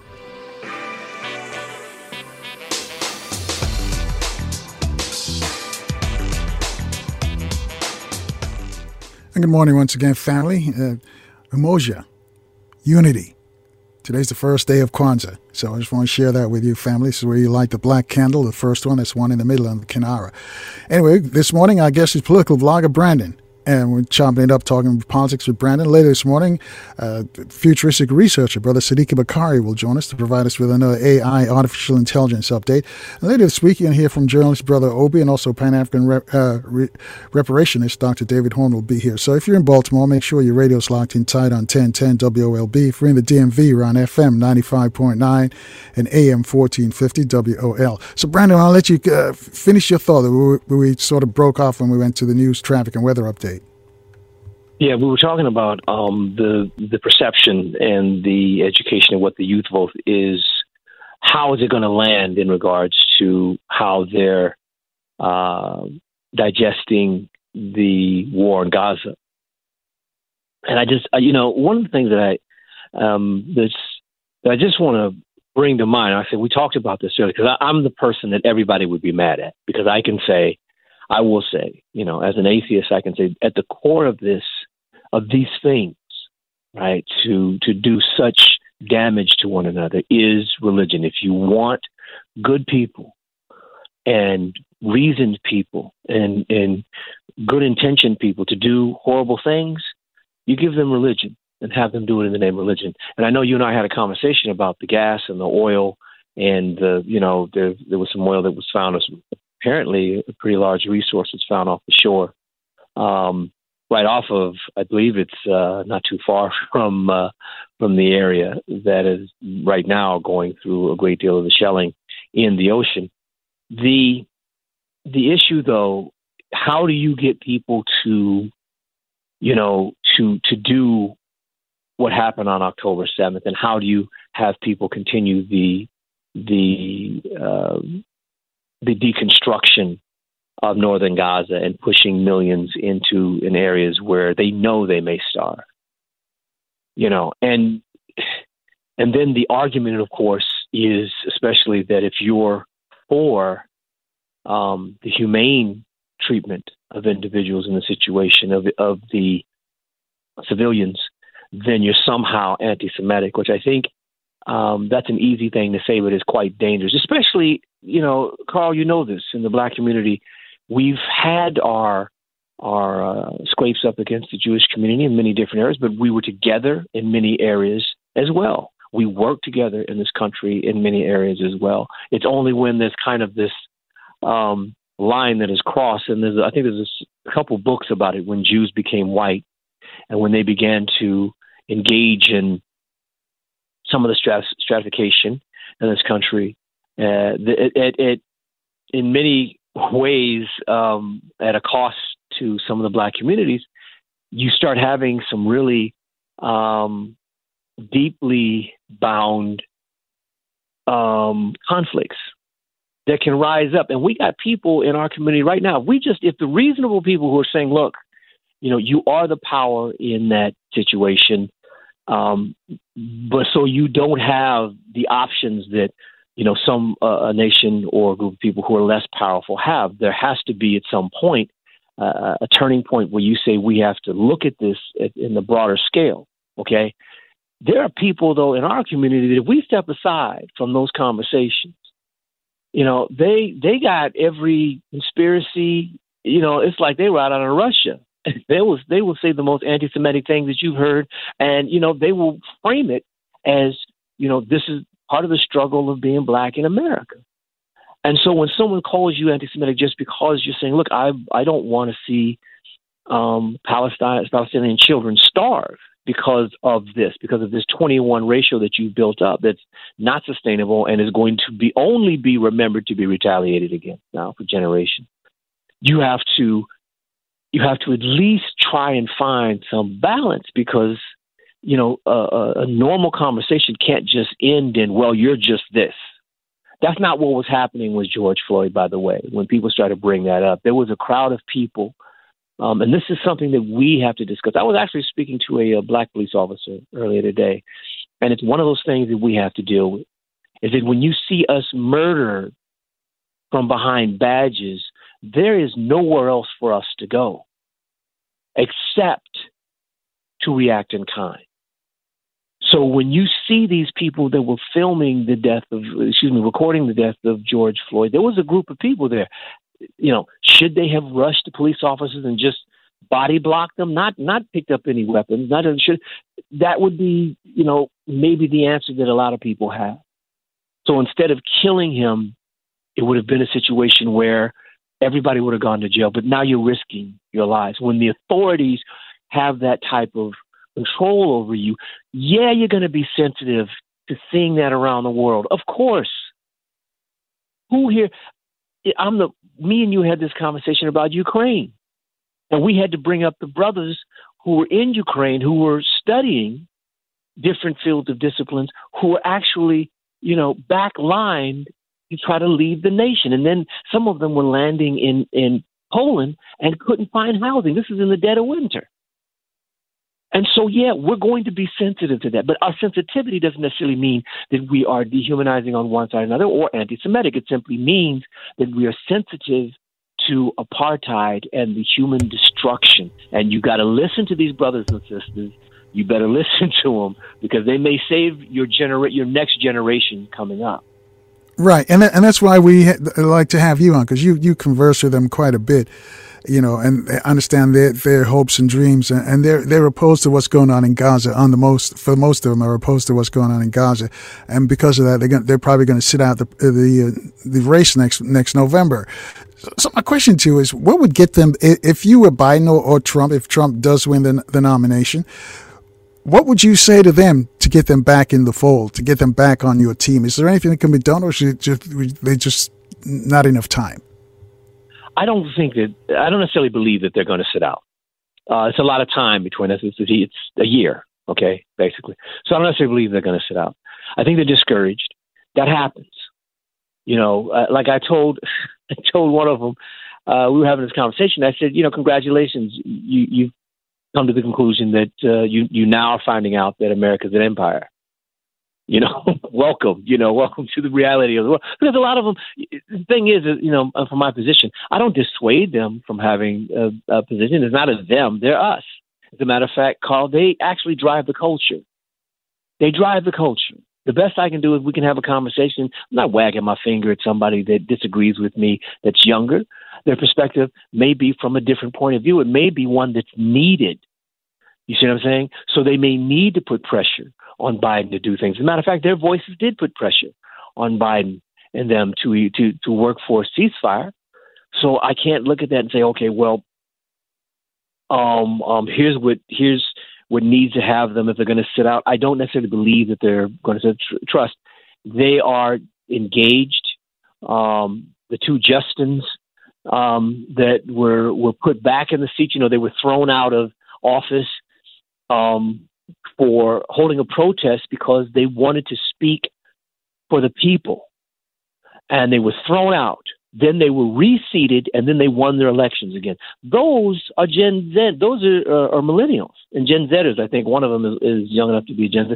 So we are not in a position to sit there and say, okay, um, here's why you're wrong. You should vote. And no, the position I think more to take in, in, in my own observation and in my opinion, is to say, here's how long it's going to go. Here's some other things that are interesting. Here's some things because you know the winds change. For instance, Biden did some commutations of um, federal marijuana cases. Now that speaks directly to a lot of millennials and, and Gen Zers. You know, it, it, it's it's kind of taken for granted because you know weed is uh, um, legal across the landscape in many places now. Much it's much much different than when I was coming up and when you were coming up. But uh, things like that, they're going to have it's going to have an effect, and also the way he's been able to uh, um, take away some of the student debt, even though the 400 billion dollar one was thrown out by the Supreme Court, by the conservative Supreme Court.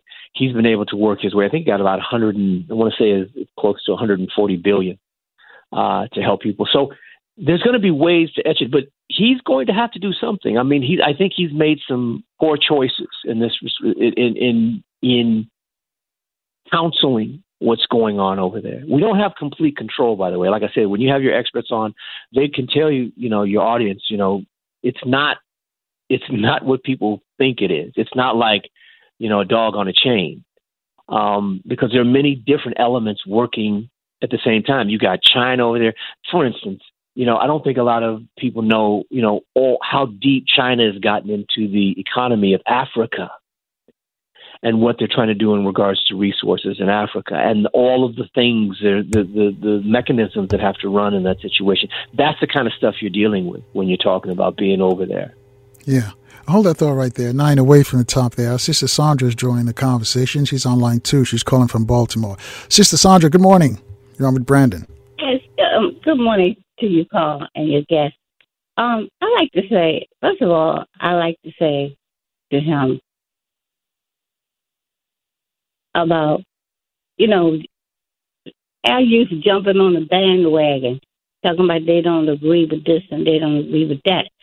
But you can rest assured, if Donald Trump get in the White House and he become a dictator, the first thing he's going to do is come after our young people because he's already against them anyway. We're going to be the first on the total poll, and we are so quick to forget to what they did to Tulsa. They dropped a bomb on Tulsa. And I tell you what, because we're coming up on a break, uh, Sister Sandra, I want to give Brandon a chance to respond to what you just said. One more thing, one more thing. Yeah, real quick. Don't get give, don't give Netanyahu no break. He the one, he knew about this attack ahead of time. He stood back and he did nothing. And why was that dome left open? Israel yeah. have a dome. Yeah, there's some some questions that need to be answered. Thank you, Sandra. Uh, and Brandon, I'll let you okay. respond to what uh, Sister Sandra said, but we've got to step aside and get caught up with the latest traffic and weather in, in our different cities and also the news for our listeners in Baltimore. Family, you want to get in on this with Brandon? Reach out to us at 800 450 7876. Your calls in four minutes right here in Baltimore on 1010 WOLB. And in the DMV, we're on FM 95.9 and AM 1450 WOL, where information is power.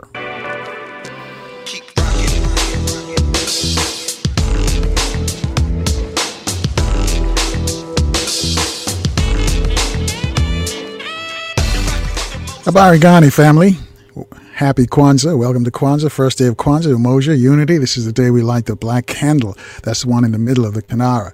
I guess this political blogger, Brandon, momentarily we're speaking with Brother Sadiki Bakari, but let's wrap up with Brandon. Brandon, I'll let you respond to what uh, Sister Sandra from Baltimore, and those questions she posed to you. Well, the when I was talking about exactly where the information is coming from and why we have to have discussions about it, you know, there is this thing out there that's saying that Netanyahu knew um, or that they were warned, they had been warned um, that Hamas had been planning something. And then one of their ministers, whose job it is to overlook it, apparently saw them holding exercises near the area where they had the breach, to the point where apparently there's been some reporting that when Hamas went through the uh, uh, one of the areas, they were waiting on, you know, um, waiting on Israelis to to uh, have show resistance to them showing uh, showing up on the land. Now, those things are, like I said, there's a thing, the fog of war that happens. How did these things, those, those things are going to be investigated and looked at, or maybe not. Um, the, the the key to understand now is that thousands of people are dying, and that's the question that we that I think that is facing us here, and we're helping to facilitate it. So well, and I'm not saying you know rightly or wrongly. That's up for the debate to people to have the discussion about. But what do we do about it? Especially if the idea is to huddle them together and then to starve them. Because that's a, that's a completely different. Uh, now, now you put it into a different gear, if you know what I'm saying. And in regards to you know Trump is going to go after our youth, and I mean, this is I'm not going to wag my finger at them. They you know they they represent a a, more energetic part of the electorate, but they're not the entire electorate. Um, it's a good thing to get the youth organized, to get them connected to us. Carl, it's a very important thing to have youth going, and they uh, they have risen in in many different areas in history to change things. Matter of fact, they this last election they showed up big time, but they stopped the they stopped the uh, the Vietnam War. It was the youth movement that stopped the Vietnam War, um, and so there's a there's a space, but it's not always guaranteed that youth will show up even in the best of times. So the thing is, like I said, is to have the discussion. At least I I think is the thing to have discussions and to make sure that the conversations, you know, don't go into wagging fingers and you know you better watch out or trying to you know how you have to ask yourself how did that work when you heard it. You know what I'm saying? Like, how did how did it work when older cats were like, "Here's you wagging a finger at you. You better such such such such."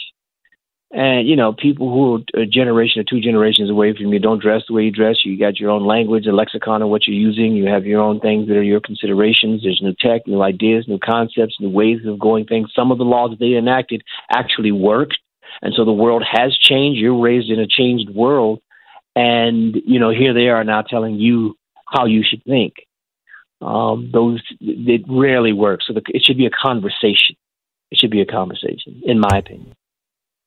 I totally agree, and that's why we're having the conversation here, Brandon. Brandon, before we let you go, how can folks reach you? Hear some more of your commentaries.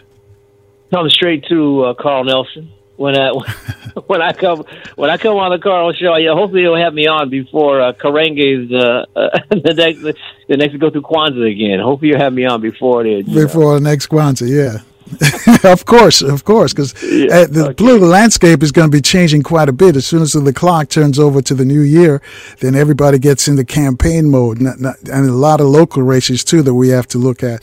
And, and this is for the Absolutely. folks who, who don't think that voting matters because you, you know right. if you can't you, are in your neighborhood and you wonder why your schools are in such poor condition and your roads are in poor condition you've got to vote the people who are going to take care of it because that's what the other folks do so anyway. I know you got to go, but I know you got to go, but I yeah. absolutely agree with that. And when people sit around and use that as a bludgeon, man, voting doesn't change. Then what? What does it do for black people? Blah blah blah. And I always say, Carl, said, you know, how does your trash get picked up? If you don't know that, if you don't know that, then you need to understand what voting really does.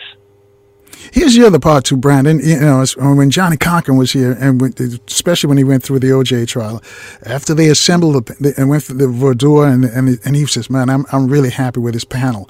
Because he understands that how many times, and you speak to criminal defense attorneys, they go into a courtroom, they're defending a brother or a sister, and the, the, the panel is all white. They know it's a, a mm-hmm. very uphill task. They know it's a fight all the way because that panel does not sympathize with, with, with their client and that's what happened right. with in the OJ trial. So that, and that's not, and you can't get on the panel unless you're registered to vote.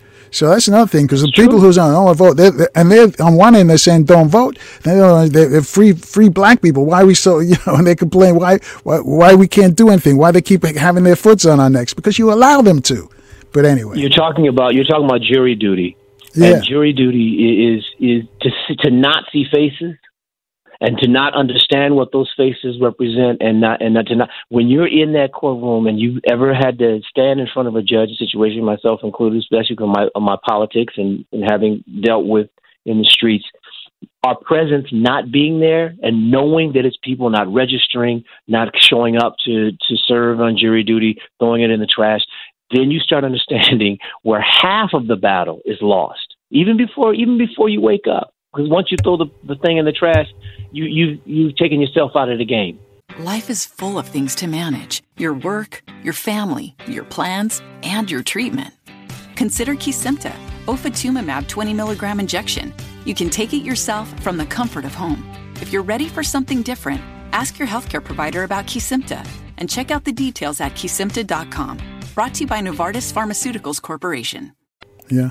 And, and, the cycle continues, though, and that's why we we have to break that cycle because then their their children go to better schools, get better education, come back, and, and they have their foot on the necks of our children. So at some point, yeah. we've got to break that cycle, and, and it's the only game in town is voting. You know, if you know a better way, show it.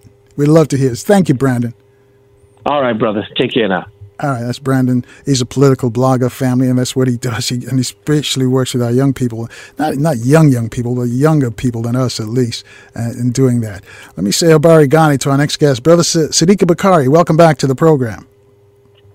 Greetings, brother. Umoja, how are you? Unity, that's what we're striving for. But let's get it on right now and talk about artificial intelligence, AI we're, we're, approaching the new year, brother Sadiki. So, what do you think? Uh, what, what, do you see this, for the new year as far as artificial intelligence? Because people were saying that it, it, grew by leaps and bounds uh, for 2023. What do you see for 2024? Uh, well, the media told everyone that it grew by leaps and bounds in 2023. Let's let's make that very clear. Um, as far as 2024 going to be more intrusive as far as uh, tapping into people's uh, tapping into people's senses, right? So that's what we're going to really start seeing more uh, from a standpoint of uh, virtual reality, immersive reality, augmented reality, um, all these different forms of uh, virtual reality, so to speak. That that's what we're going to see more of. So right now it's kind of quiet on the set. That's intentional. Um, but what we definitely will see is we will see technologies coming out that will definitely tap into people's senses, right? Because remember, what's the what's the goal or the end game? People always ask that question. What's the goal? What's the end game? So for them, the goal or the end game is to make you the technology, right? Even though you already are the technology, but be clear you to, to know what I'm saying, right? Meaning to immerse you further into artificial intelligence, into that form of technology, as opposed to the organic, archetypal, original form, primordial form of technology, which is you. All right? So the point is to take you outside of you so that you can't manifest the technology that exists within you, and you're trapped within a technology that exists outside of you, and that technology will be used to siphon your energy, so to speak. All right. So, in other words, it's parasitic. All right. That's the point to put you in the computer or to put you in the digital phone. That's their end game. So is there any way you can escape this, though, uh, Brother Sadiki? If people are listening, so um, you know they hear some of these terms, they've never heard these terms before. They hear hear about the AI, artificial intelligence, and they think, "Oh man, that, that doesn't involve me. That's that's some tech stuff." Uh, you know, I, yeah. I, I, can't succumb to that. Is it? Is there a way to escape that, though? Well, the way to escape it is obviously um, the most notable way, which is don't immerse yourself into the technology, these different technologies. Um, limit the use of the technologies. However, one way or another, everyone will be involved in it because if if they are on or using technology, they will be involved in it because of their likeness. All right, because your likeness is key. Um, your words are key. All of these things are key. Whatever it is that you're doing on the internet. Those things are key. All right. So the the least a person is involved with that or interfacing with that, the better. In other words, know what you're using it for. and outside of that, um, there's really no need for it. So use it as a benefit um, as opposed to addiction. Right. Uh, 11 after the time of that. But you've been telling us all along. But I just saw a report, Brother Sadiki, that less and less people are logging on to the internet, especially the Facebook and all these other social media. They, they, more people are dropping out, so to speak. Mm-hmm, mm-hmm. Uh, have, have, they figured out what's going on? What you've been uh, teaching us for all these years? Some are, and and even those who may not, who's logging off, there's an awakening taking place, right? People are tapping more into their divinity. They're plugged more into that aspect of themselves. So those things are happening. Um, that's really rarely talked about because people are so enamored with media and, and what's going on, you know, all over the world, war, chaos, isfet, you know, all these disagreeable things as opposed to all the beautiful things that's taking place. Yeah, but you've been telling us that without us, though, AI cannot work. That we supply the yes. data for them, and yes. we, you, we look at the internet and people are, you know, they're posting, uh, showing off their Christmas trees and the new shoes mm-hmm. they bought and what they got for Christmas and the club they went to, the game they went to. Are they mm-hmm. playing into the, these folks' hands when they sh- sharing all this personal information on the internet? Absolutely, uh, absolutely. Data is key for what's happening as far as algorithms are concerned, um, pathology is concerned in regards to uh, algorithms. So, uh, you know, all of that is based off of, again, all of that is part of our likeness, right?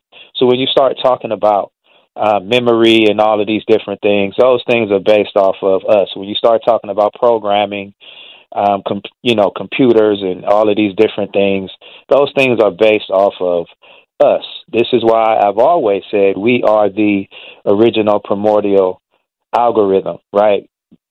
To blink, that's a process, right? It's an algorithm that's taking place, a pathology that's taking place for you to blink, for you to walk, right? For your organs to operate properly.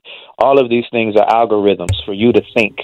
All of these things are algorithms for your intuition to work, for your imagination to work. All of these things are based off of algorithmic technology.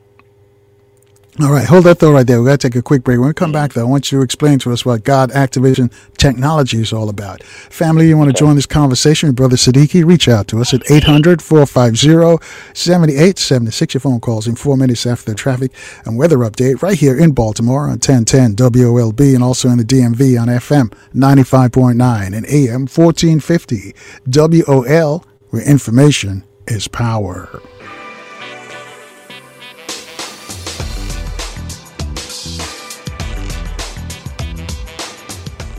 And good morning, family, and thanks for rolling with us 20 minutes after the top of the hour on this first day of Kwanzaa, Umoja, Unity.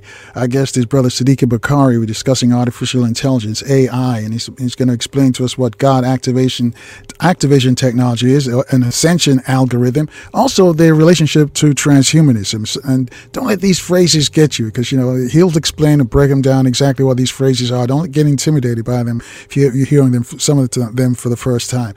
But before we talk about God activation, Vision Technology, Brother Sadiki. Charlie Blue in LA has a question for you. He's on line one. Good morning, Charlie Blue. Hey, good morning, Carl. And uh, I hope everybody had a Merry Christmas, you know, and getting to the new year. But uh, you're talking about the artificial uh, intelligence and all. I'm on dialysis. And I know stem cells research has something to do with it because it's something about. I did a little research how, like, I guess my body can somehow grow another kidney or something with the artificial insemination and, and stem cell. I know I don't know if stem cell has something to do with it, but that's. Mm-hmm. Can you expound on that somehow? Stem cell with kidney people with kidney problems. All right, that's a good question. Uh, can, can okay. he grow a new kidney through artificial in- intelligence? Because AI, can can they do that? And Charlie Blue, thank you for your question. I hope you feel much better, brother Sadiki. Okay, thank you, Carl. Um, from a stand now, first of all, I'm not a medical doctor or anything of the sort. But as far as stem cells, um, stem cells, yes, our body does have the ability to regenerate aspects of itself. And I'm, I'm sitting here doing my best to think of the sister who deals specifically with this type of work and research. And, and it's not coming to mind, Carl. It's a um, elder sister now, um, Jewel Pookrum. All right, brother, look up Jewel Pookrum. All right, Jewel J E W E L Pookrum, uh, P O O K R U M. Jewel Pookrum. So when you look up her work, she specifically deals with stem cells, um, the regeneration of the body and things of that nature. Now, stem cells, you're not dealing with AI. Now, is AI attempting to replicate stem cells? Of course they are, right? So um, that's what needs to be found out first. Are you dealing with stem cells or are you dealing with um, an artificial form of stem cells, right? Now, let me also say this to qualify something in regards to technology so the listeners understand. First of all, I'm not against technology. There are aspects of technology that can be used, that can be beneficial, um, obviously. So, in those particular um, realms, then technology can be used. Let's use technology to assist humanity and things of that nature. Now, outside of that, if we're dealing with technology from a standpoint where it is not assisting humanity, that's a problem. All right. And first and foremost, technology never trumps technology, meaning artificial intelligence types of technologies. Technologies that are not primordial and organic should never trump the original technology, which is ourselves. That comes first and that comes foremost. Our divinity, our intuition, our imagination, all of those things come first. All right. And that's what I wanted to make sure was qualified for people to overstand. But as far as the uh, stem cells and the kidneys and all of that, brother, I would just keep um, doing research on that. Um, definitely Jewel Pookrum, look her up, and that's where you'll find um, the type of, of knowledge that you need regarding that. And she does classes and things of that nature as well. Right, and we used to have her on quite a bit back in the day, yes. uh, Dr. Yes. Jewel Pookrum. Uh, when she was based in Detroit back then, I'm not sure where she is now, but that's yeah, yeah, Charlie Blue. Uh, look her up, and, and uh, you'll get you'll get some more information on what you're trying to achieve right there. 26 after the top. There, I got some more folks want to talk to you, Brother Sadiki. Roger's also out in Mhm. California. He's online too. Roger, good morning. You're on with Brother Sadiki. Habari Gani Carl, Habari Gani uh, Brother Sadiki. Uh, Brother Sadiki, uh, I just found this new AI app called Poe where you can ask it any question and it'll give you a chat GPT answer. So I asked it the question about the Willie Lynch letter, and it gave me this long discourse that the Willie Lynch letter is fake, but it's some good values in it. Then I asked it about the Franklin Doctrine. That's a paper written by Benjamin Franklin that's real anti Semitic. It told me it never heard of it. It never heard of the Franklin Doctrine. This is AI technology. And that, that got me curious. This AI technology is still controlled. You know, what? uh, it was recently found out that c- certain stores are not adding up the products properly. They're putting on fake products. Products aren't ringing up with the prices that you saw, and nobody is checking behind this technology. And as you mm-hmm. know, and I, I want you to expound on it, how it can be programmed to actually rob and rip the people off because we're so trusting of it that we think it's giving us the truth when in fact it's giving us some kind of lies and it's ripping us off. Could you expound on all of this self checkout and scan and the programming and adding things up and even at the gas station when you get a gallon of gas, is it actually the price that's advertised or is it a different uh, price? Thank you. I'll take your response off there, brother. All right, thanks, Roger. And, and Brother Sadiki also he talked about the information he got when he asked those, those questions. Can you explain to the audience how how AI comes up with, with the answer that he got? Because he one gave him an answer about Willie Lynch and the, and the Franklin document. It said it didn't know. What, what does that tell you? Well, it's based on programming. I mean, I, people think that ChatGPT and all these other um, operating systems, like like they have um, their own brain, so to speak, right? But in essence, it's just programs. It's taking uh, information that's been, you know, extrapolated through programming, right? So that's what you're dealing with, programming, which means there's a programmer. right? Now, let's look at ChatGPT. GPT, what does that stand for? Generative pre training. Generative pre training. So, what does that mean? It means it's a work in progress. That's what it means. But what I was just telling a client um, the other day is what you're not finding in the news in regards to ChatGPT. Initially, when it was this big technology boom earlier in 2023, and they were talking about how great ChatGPT is and it's changing the world and it's the future and it's all these different things, and you'll get left behind if you don't use the technology. All these different aspects of fear, because that's what it was. It was fear programming. And I deal with all of that. Um, now, initially, they said that ChatGPT had a success rate of around 85 to 90 percent, give or take a percent. What's not being reported is now ChatGPT has a success rate of 4%. So it's interesting that the brother is saying that he couldn't get an answer, or ChatGPT said it didn't have an answer for the question that he asked about um, anti Semitism or Semitism, right? So that's very interesting. So again, it's programmed. Now, what do I always say about technology in general? You cannot separate the technologies from the people who's programming the technology. And sometimes it's us, but be clear, I mean, when I say people, I mean the controllers of the technology. All right? They're psychopathic.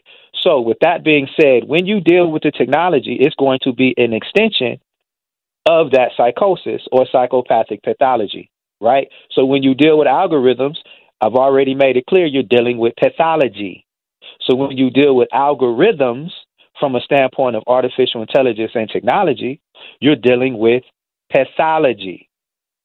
I said years ago, the new so called racism was technology. People said I was crazy. Now people understand exactly what I was saying 10, 15 years later.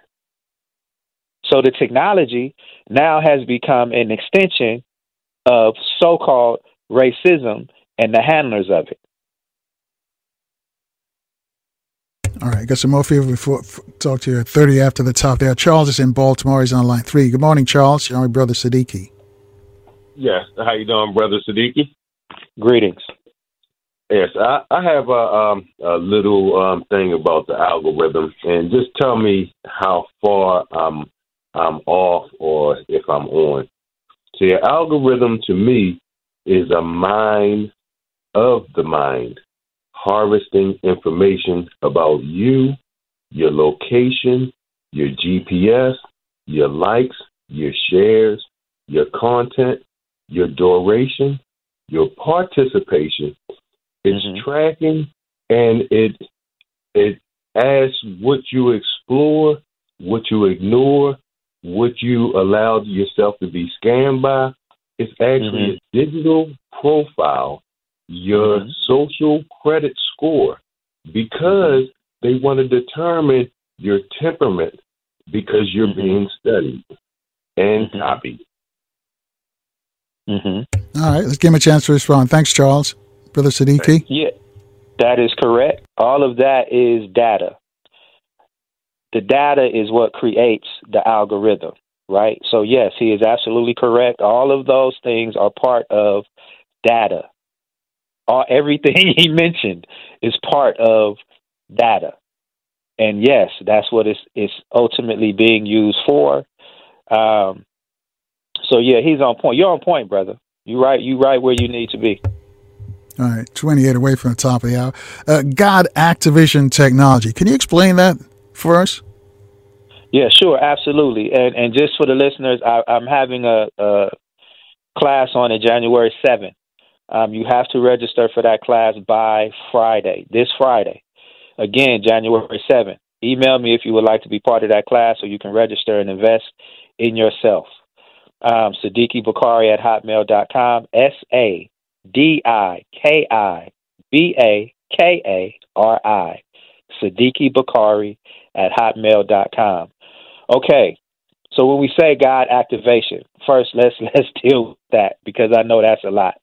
Um, when we say quote unquote God, I'm using this term loosely. All right, but when people think of this notion of God, they think of of divinity, omnis- omnipotence, omniscience, um, greatness, things of that nature, right? So, what I'm talking about is how do you activate those things in you, right?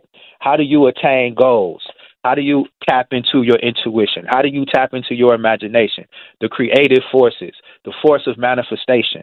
How do you implement these things? What are these things that you should be doing? Is there a process? Is there a formula? Yes, there is. Is there a regimen? What are the things that we should be doing to tap into the greater aspects of ourselves? All right. Those attributes that we've seen throughout our history, the ancestors, and so on and so forth, dealing with these particular attributes through what we call neter, um, what later became. I'll tell you what, hold, hold that thought right there. We got to take a quick break here and check the news, traffic, and weather in our okay. different cities. I'd like to drill down on that when we come back, folks. We'll talk about God okay. activation technology. Call up a couple of your friends, tell them Brother Sadiq is on the radio. They'll appreciate it. We'll be back in four minutes, though, right here in Baltimore on 1010 WOLB and also in the DMV. We're on FM 95.9 and AM 1450 WOL, where information is power.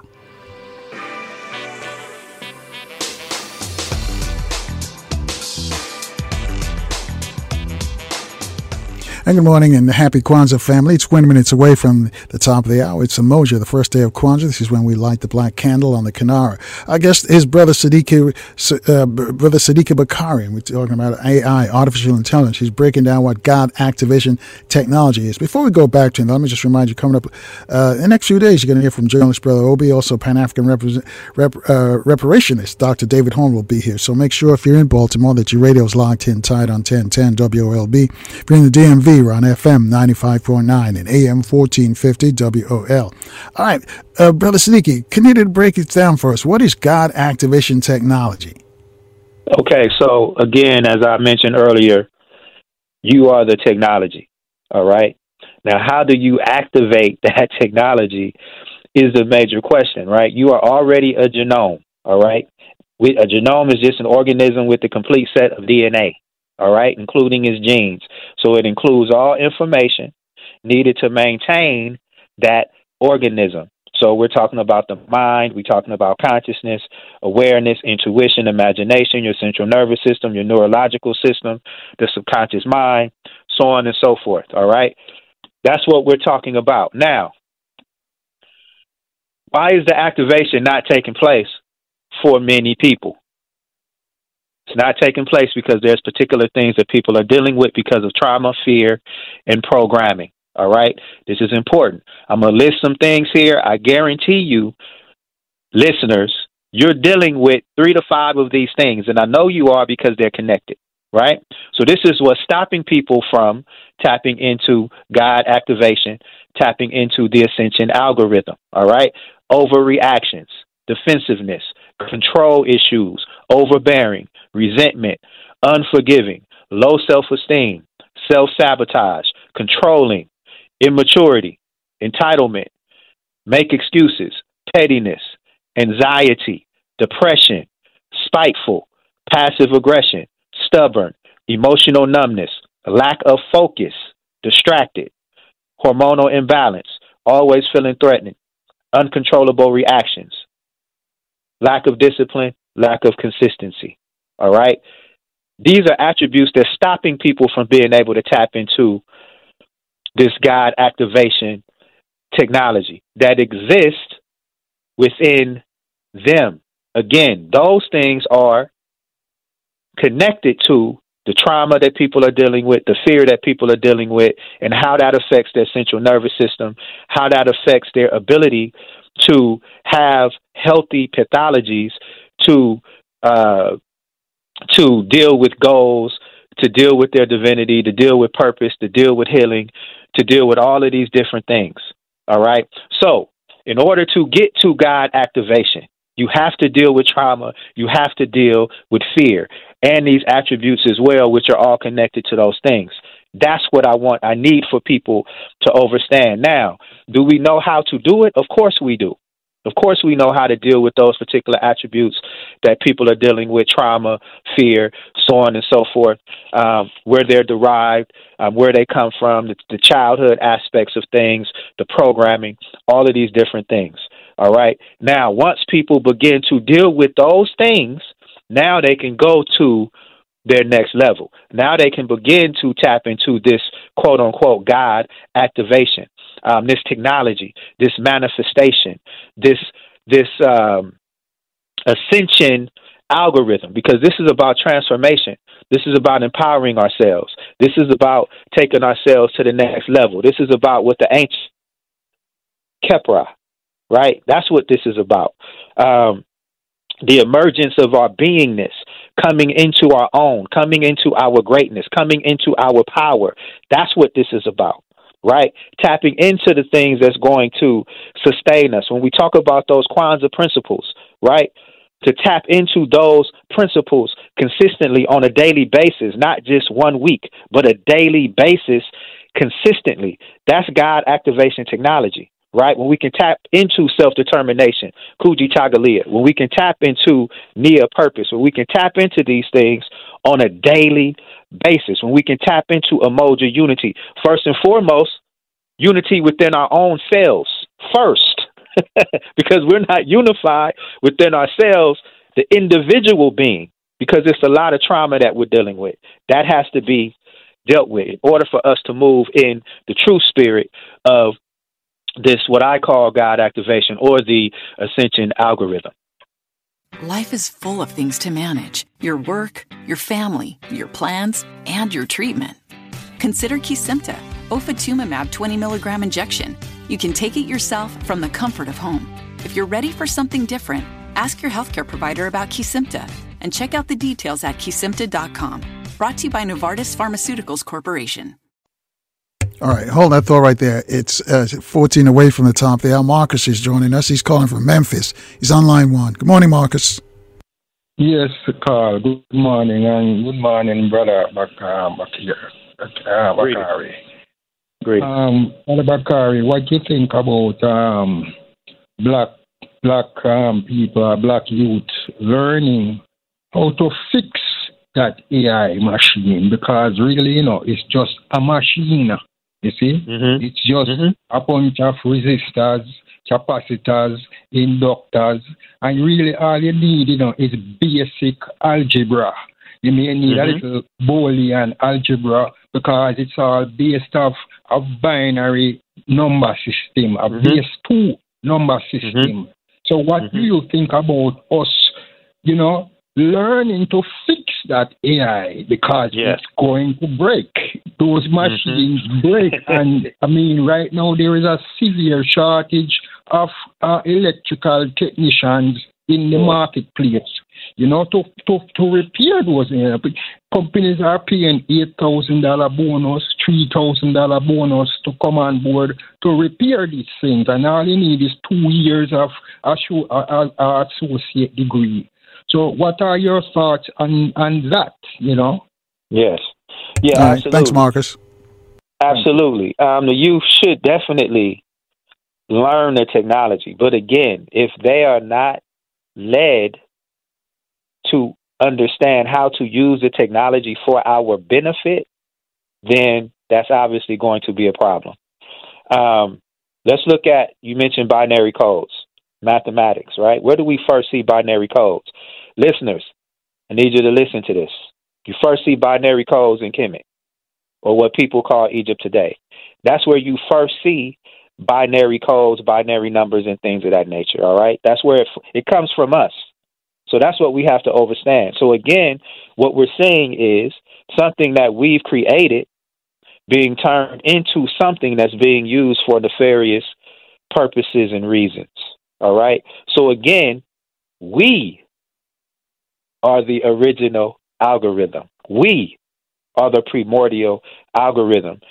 Anything that we master, as long as we are doing it from the aspect of divinity and true purpose and authenticity, everything will be fine. But once we start dealing with it from a standpoint that's not dealing with my truth, justice, righteousness, harmony, order, reciprocity, and so on and so forth, morals, ethics, that's where the problem comes into play. All right?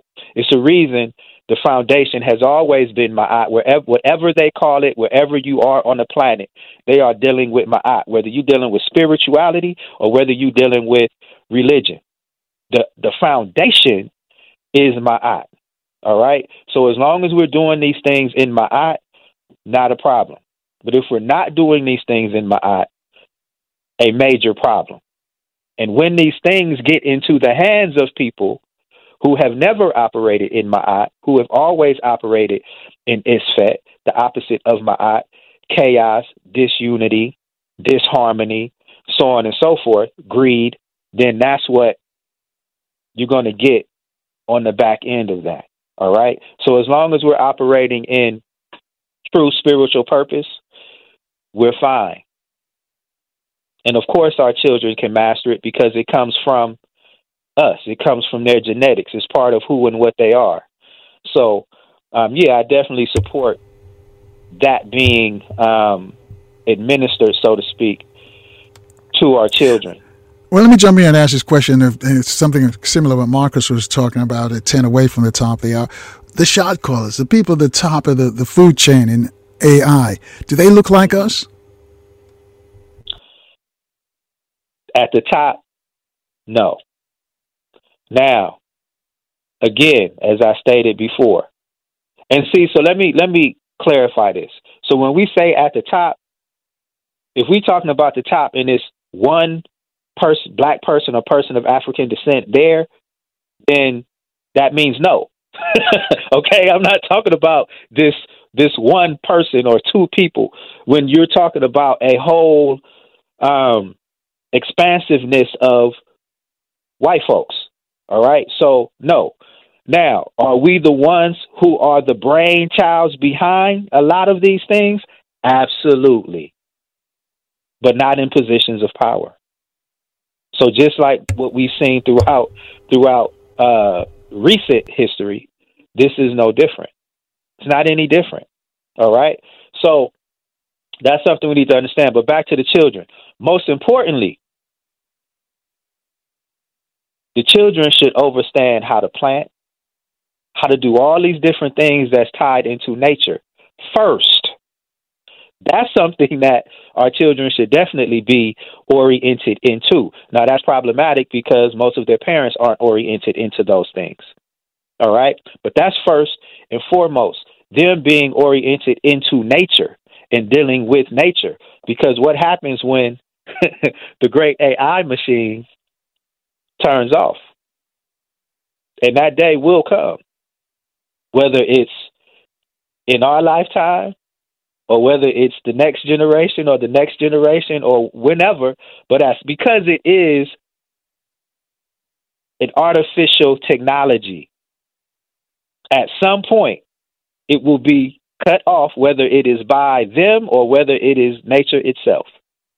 So that day will come. So our children most definitely need to know how to or get back to dealing with what we dealt with before this notion of artificial intelligence.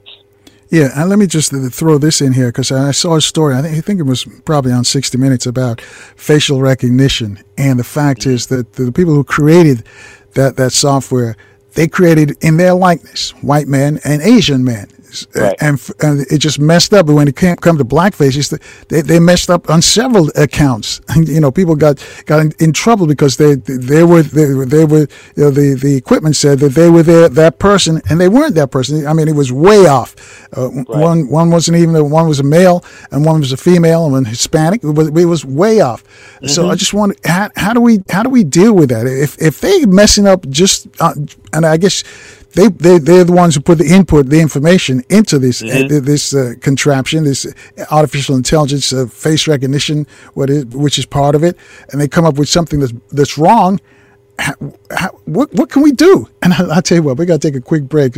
I mm-hmm. put this put the, you on the spot, but I'll let you respond to that when we get back. Family, you want to join okay. this conversation with our guest brother Sadiki Bakari discussing artificial intelligence. That's what he does. He's a futuristic researcher. We come back. We're also going to talk about ascension algorithms and also talk about their relationship, all of this relationship to transhumanism, because this is a, this is something that you need to know. We'll be back in four minutes though, right here in Baltimore on 1010 WOLB and also in the DMV on FM 95.9 and AM 1450 WOL, where information is power. And good morning again, family. Habari Gani, first day of Kwanzaa, Umoja.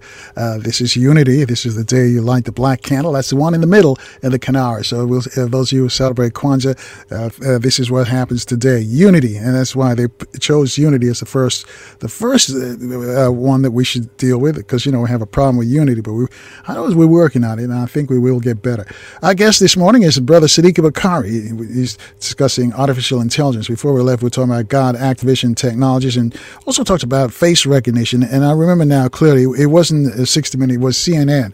Uh, mm. and, and, the brother was there, and, and he, you know, they took the pictures of them with his face recognition. They came back and says uh, he he was a, a Latino woman who was there, another reporter at CNN, just just showing that it doesn't always work. So my question mm-hmm. to you is, uh, brother Sadiki, is there any way we can get into those kind of rooms? Because the people who make these decisions, who make these all of this data that they, they put in there, they don't look like us. How do we force our way in, or do we build our own?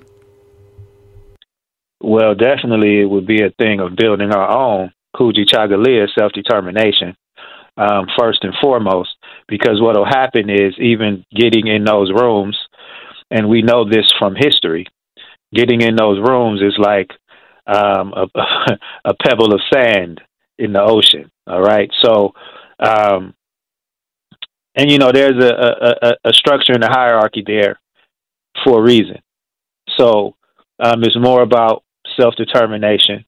Um, but in regards to the technology itself, facial recognition or biometric technology, um, you know, the people have allowed media to program them and to make them think that AI or technology is quote unquote God, um, that it has feelings, that it has emotions, that is conscious, that is sentient, smart, smart technology, that is smart, right? So people have gone for the programming, even though this this phone can't spell my name right, but it's smart technology, right? So um, the programming plays a huge a huge role in what's happening here. All right, people think that technology is far superior than it is. That's a major problem. And people put the premise on external technologies as, as opposed to putting the premise on ourselves as the greatest technology, as well as nature, as well as the cosmos and other things that's around us um, externally that's organic and primordial. So that's the major issue. Um, we've we've become a people who deify and edify not only white people, but also what white people control. That's the issue. We see it in scholarship.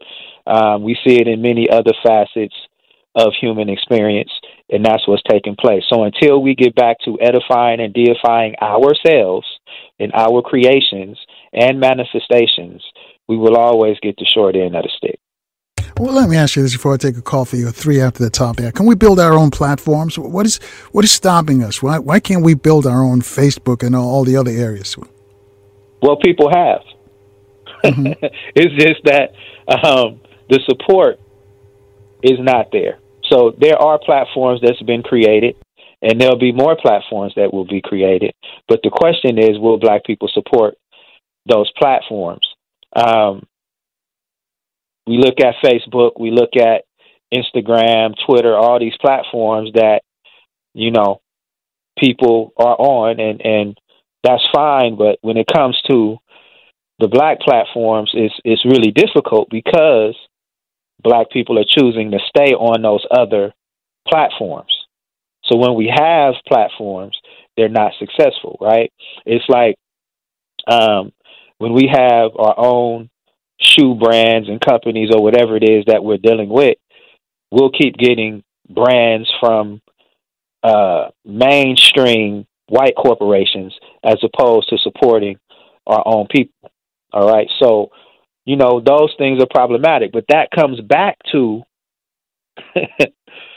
us operating in our divinity. Over All right, if we go any further, can can we use AI because today's the first day of, of Kwanzaa, unity. Can we use it to our to our advantage to create unity amongst us? You know, it seems like you, you see on the internet that they, they, they take, mm-hmm. you know, when they start bringing down one of us, it, it, it's just like a truckload. Everybody agrees and piles on, mm-hmm. and, and, it's a lot of it is just hearsay. You know, yeah. How can we how can we get around that? Can, can we build it to to use this new technology, you know, to help us? Well, it does help us. Let me not, I don't want people to think it doesn't help us. People are listening to this show partly because of technology, algorithms, AI. And this show is able to happen because of technology. So, you know, there's things happening. Now, when we deal with unity, that is a rabbit hole in itself because you can't have unity and have self hate. You can't have unity and not love yourself. You can't have unity and and not have proper, clear, precise purpose, goals, mission. You can't have unity and have those things. You can't have unity and have disunity within the ranks of that unity.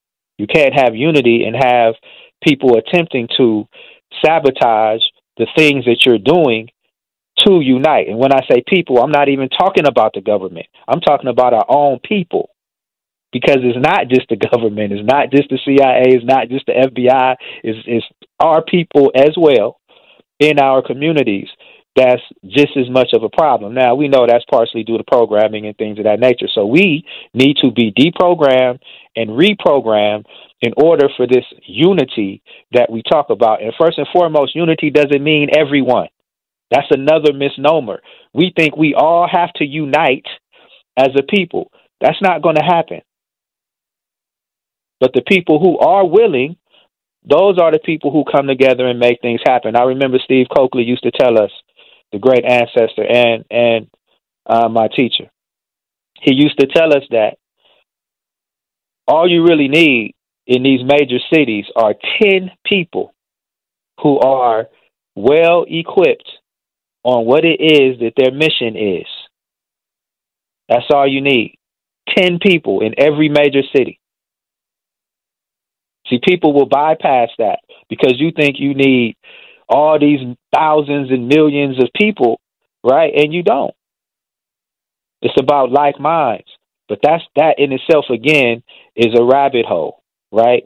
So it comes back to what I deal with. And, and, and I'm so glad you asked that question because this is how I got to where I am now and what I've been doing really for the last 10 or 15 years. And that's dealing more with the empowerment side of things, empower technology, right? Because that deals with assisting people to heal, assisting people to love themselves, assisting people to deal with trauma, assisting people to deal with fear, assisting people to deal with low self-esteem, insecurities, jealousies, envies, all the things that gets in the way of unity. Because when you sit in a room, what are people bringing in the room?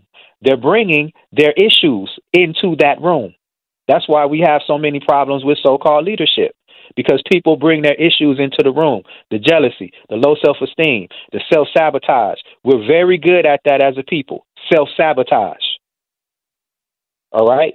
So that's what this is about. The Ascension algorithm, that's what it's about. God activation technology, that's what it's about. Because until you can enact that within yourself, how can you get with someone else who is activating it? There's going to be a problem in where you are headed and, and moving in clarity. It's going to be a problem. So it comes back to us working on ourselves first and foremost. So all the money that people spent on gifts yesterday, you should be willing to spend just as much money and invest in your development in attaining your goals. in dealing with your subconscious mind, restructuring your subconscious mind, deprogramming and reprogramming, dealing with your central nervous system, dealing with your neurological self, resetting and upgrading yourself as a genome, your mindset. You should be investing in your mindset. How and why do you think? What do you think? Why do you think that way? Why do you have a negative type of thought process or a disagreeable type of thought process? Because that's what your speech and your actions will ultimately be. So that's what this is about. That's first gotcha. and foremost.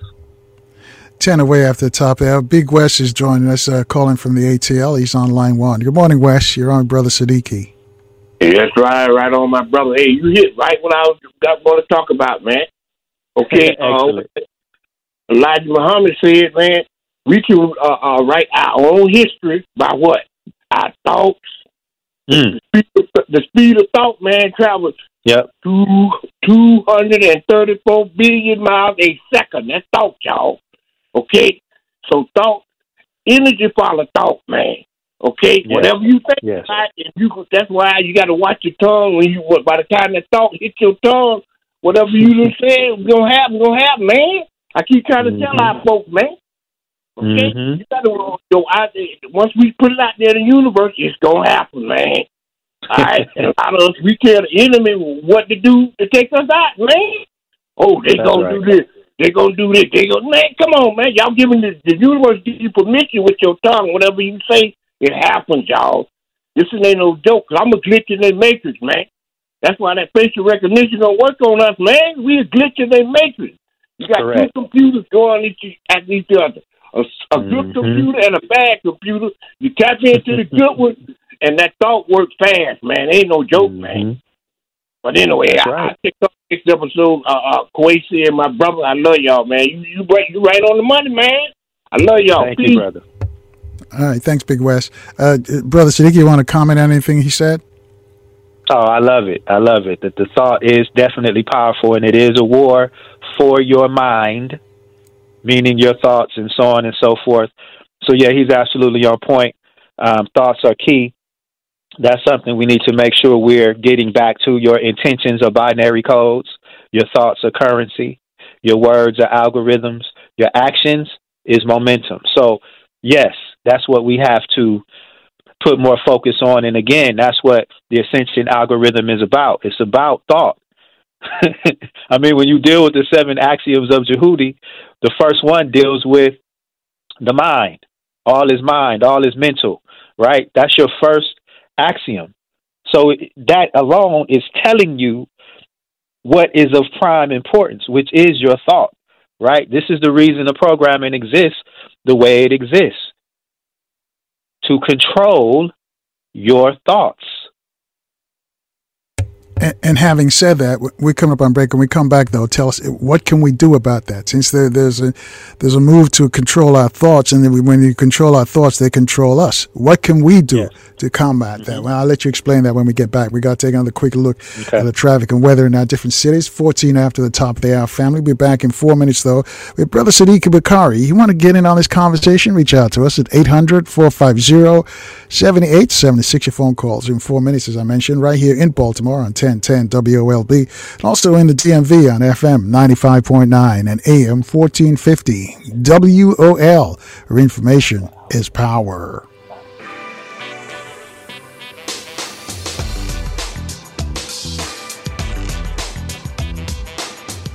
And happy Kwanzaa, family. First day of Kwanzaa, Umoja, Unity, Habari Gani to all our friends who celebrate Kwanzaa. And today we're speaking with Brother Sadiki Bakari. He, he's talking about uh, future. He's a futuristic researcher. We're talking about AI, artificial intelligence. And before we left, uh, Brother Sadiki said the fight is on for our mind. They're trying to get our mind. So what can we do about it? All right. So um, this is this this is work from my new book, Nuclear Thought and Anatomic Algorithms. All right.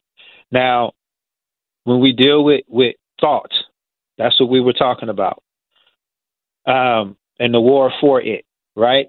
So, first of all, what is thought? Thought is nuclear energy in, in motion exploding. Thought is nuclear powered genome manifested. Thought is atoms colliding and splitting with intention. Thought is neurons on fire with vision and purpose. Thought is frontal lobe divine activation. Thought is the imagination in quote unquote God mode. Thought is electromagnetic and atomic configuration. Thought envisions and designs the future in real time. So, thought we know is powerful. Now, what's happening with thought? Thought is being programmed, all right? So, what needs to happen? There needs to be a reset, so to speak, a shift. And the way to do that, because thought part of what thought is is based on the subconscious mind as well as the central nervous system. So what needs to happen is the subconscious mind needs to be restructured and the central nervous system needs to be re- restructured at least a part of it that can. All right, so we're talking about deprogramming and reprogramming. The subconscious mind is pathological. It deals with repetition. So this repetition or these pathologies continue to come out of your thought process, your speech, and your actions. So once you imprint a new environment or stimuli for your subconscious mind, your thoughts in turn will change based off of the shifting and reset of your subconscious mind as well as your central nervous system. So, this is what needs to happen. Your mindset will change. This is the ascension algorithm. So, we deal with the subconscious mind. We deal with the the uh, central nervous system. Um, what are some of the things that we do? I am, quote unquote, I am technology or affirmation technology. We use affirmations as a way to create new stimuli for your subconscious mind and your being in general to operate off of. That needs to happen. All right. Also, we deal with intention setting intentions and what that means from a standpoint of organizing, planning, creating clarity. We also deal with reflection. Reflection assists a person in order to know what it is they need to continue to do moving forward to improve themselves versus what they don't need to do from a standpoint of the experiences and the situations that they deal they dealt with. Um, creating stepping stones. We don't deal with failure. We don't we don't deal with that. We don't know what failure is or what fail means. We deal with stepping stones. All right. Stepping stones are important. You learn from those experiences and you keep it moving and you keep growing. Um, of course, uh, reading also helps. When you're tapped in, you your spirit will lead you to the proper uh, type of reading that's necessary. All right. So those are things that we focus on. We focus on discipline. We focus on consistency, uh, and we fo- also focus on, of course, focus. Meditation is also something that uh, people do have success with, um, as well as visualization. Visualization is a key because you are taking something out of your mind, the quantum world, and you're bringing it into the physical world through alchemy, all right, and transmutation. So these are things that we do, and there's many other things that we do to assist people to attain their minor and major goals. Um, I mentioned momentum. If people understood the science and power of momentum, their life would change immediately. And I'm going to be teaching these things on January 7th. Intuition technology, imagination technology, all of these things I'll be teaching, all right? The ascension algorithm, tapping into it, removing distraction, dealing with ritual and sigil. When you deal with the government, it's ritual and sigil all day, every day. You need to understand how to implement ritual and sigil in your life every day, all right? So those are some of the things that we deal with and some of the things that will help a person in regards to thought as well as their mindset. All right, 25 at the top I've got some folks who are going to want to speak with you. Let's go to line one. Sister Fahima's calling us from the district. Good morning, Sister Fahima. You're on with Brother Sadiki. Shabara Ghani, uh, Carl, and also to your guests and the listeners. Um, first off, I want to share that Isaac Hayes III has built a social media platform. Once um, he's been working on it for quite some time, and it went live after um, Elon Musk had uh, mm. messed up Twitter.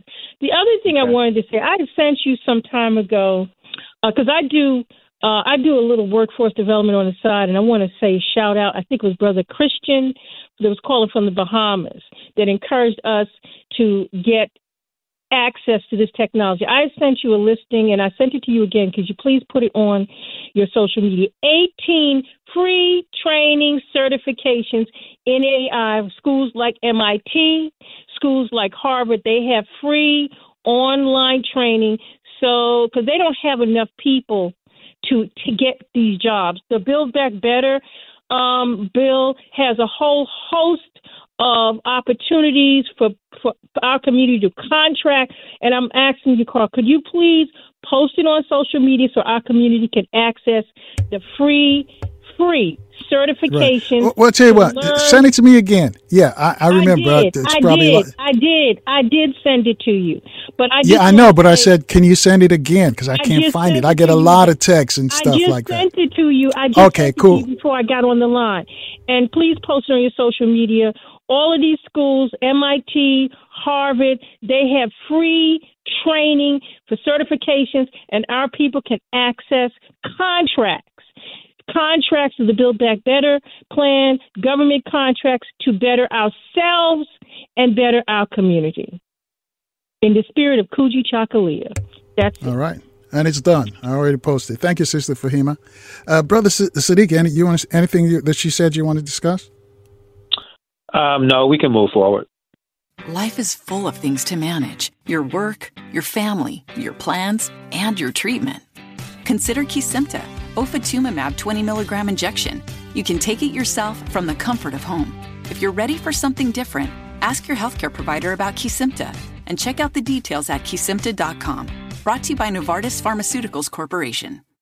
All right, let's go to line two. Shirley's calling us from D.C. Good morning, Shirley. Oh, uh, Shirley hung up. All right. Let, let me ask you this, though, uh, Brother Sadiki, at 27 after the top of the hour.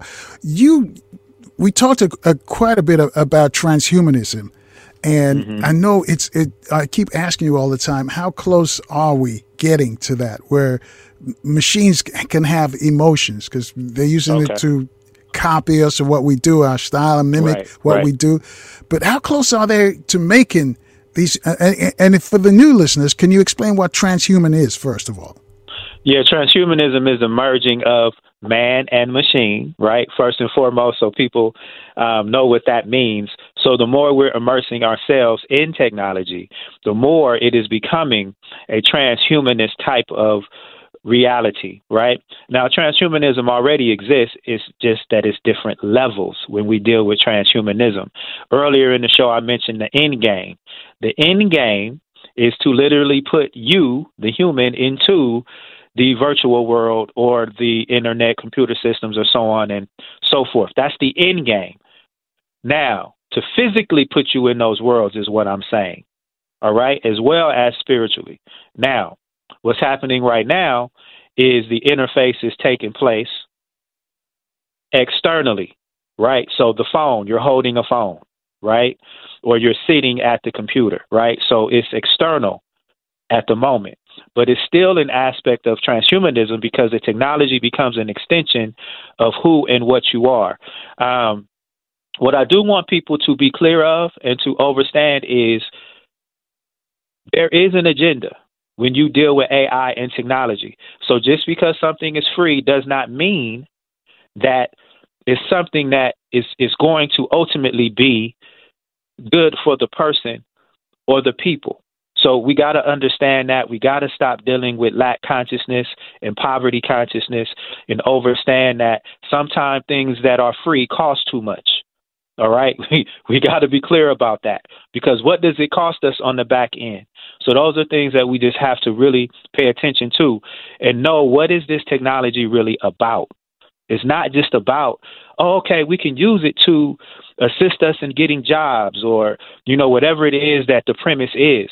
But be very clear there's something much more sinister when you deal with AI and you deal with technology, and that is the manipulation and co optation of your soul. I cannot express that enough. I've done tons and tons of research when you deal with AI, when you deal with technology. I don't know if we have an African scholar that has done the quality and quantity of research that I have done on AI and technology when I tell you it is something sinister and it's about encapsulating your soul, your consciousness, your spirit. That's what it is about. All right. So I have to say that and make that very, very clear. Why would they give these classes for free? We got to ask ourselves that question. How does it benefit them? The purpose is to enroll you in it. Now, I'm not saying people shouldn't take the classes. If you're going to take the classes and use it for the upliftment of our people, then great. I think that's phenomenal. All right. Whatever we're doing, we should be doing it for the upliftment of our people on some level. Fine. Appreciate that. Have gratitude for that. Grateful for that. Self determination. Kujichagulia. That's what it's about. All right. So let me say that. Now, transhumanism, many different things associated with it. So when you hear these terms, you're dealing with some form of AI technology, transhumanism, posthumanism, the singularity, the bionic age, the nano age, robotics, homo evolutus, human plus or H plus, cybernetics, biotechnology, high tech interface, bio enhancement, brain gate, nanotechnology, of course, AI, robo sapien, homo superior, transcendent man, cyber consciousness, synthetic alchemy, digital alchemy, synthetic intelligence, organic intelligence. All right. Now, the reason I'm giving you these terms is because what's happening is they're talking around you. If you don't understand these terms, you don't know what they're talking about or have an idea of what these terms are. ChatGPT is a prime example. Y'all thought Chat GPT was God. Now, the, the stats are coming out that it's a 4% success rate based on media programming. Same thing with when we deal with transhumanism and AI in general, you think it's God, but in essence, the quote unquote God is you. You think it has a soul, but in essence, the soul is you. You think it has a, a, a, consciousness, but in essence, the consciousness is you.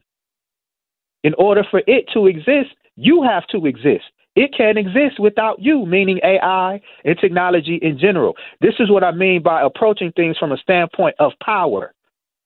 You are the power, but you relent the power. This is the reason I do what I do on a daily basis one on one with people every day, working with people to assist them so they can tap into the quote unquote God activation and manifest that activation. And it is a technology. And we're doing this every day, whether we in Canada, whether we in London, whether we in South Africa, whether we all over the United States. That's what we are doing every day. Consulting people, assisting people, being there for people, that's what this is about. All right, hold Every that right day. there. We got to take a quick break here and take our last look at the news, traffic, and weather in our different cities.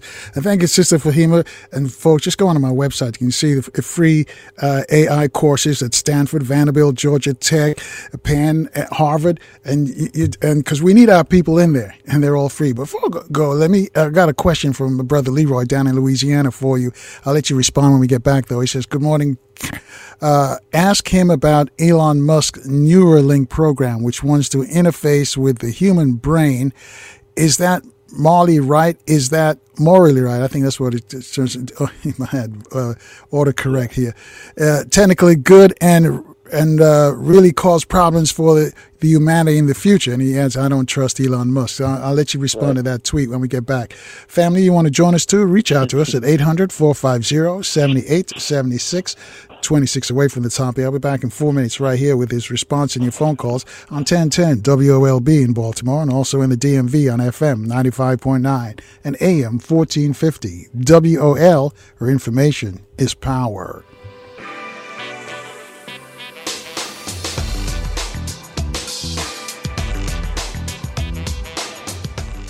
Good morning again, family. Futuristic researcher Brother Sadiki is our guest this morning and discussing uh, God active uh, God activation technology and ascension algorithms and also transhumanism and, their relationship to that. If you got a question, reach out to us at 800-450-7876. Before we go back to him, though, let me just remind you, coming for the next few days, you're going to hear from Pan-African reparations activist Dr. David Horne and also journalist Brother Obi is going to join us. But before we left, we spoke with, uh, well, actually it was a tweet from Brother Leroy down in the Louisiana, and the tweet says, "Ask him about Elon Musk's Neuralink program, which." wants to interface with the human brain. Is that morally right? Is that technically good? And could it really cause problems for humanity in the future? And he adds, I don't trust Elon Musk. Brother right. Sadiki. Well, that's a much broader question. And I've, I've dealt with this for years. When you deal with ethics, morals, integrity, and you're dealing with technology and AI, um, it, it's it's a serious, serious issue because these are the same people or descendants of those people who have um, so-called uh, enslaved our people, um, who have done all of the desecration and degradation all over the planet, specifically dealing with our people. These are the same people and descendants of those people. Um, so, what makes you think there's going to be morals and ethics and integrity and values when you deal with AI and technology? It's not. It's a reason I keep using the word pathology so people understand what's taking place. It's a pathology. It's the reason I use the term in the word psychopath. You have black people who's listening right now who have a problem with me calling them psychopaths, even though the history has proved it, even though their own psychologists and psychiatrists themselves say it and say that a psychopath cannot be rehabilitated. It's not me saying it. That's their own academicians, psychologists, and psychiatrists. All right? So that's what you're dealing with. Now, what would make a person think that Neuralink or, or tapping into a person's brain technologically is something that we should embrace? Now, why would they want to tap into your brain?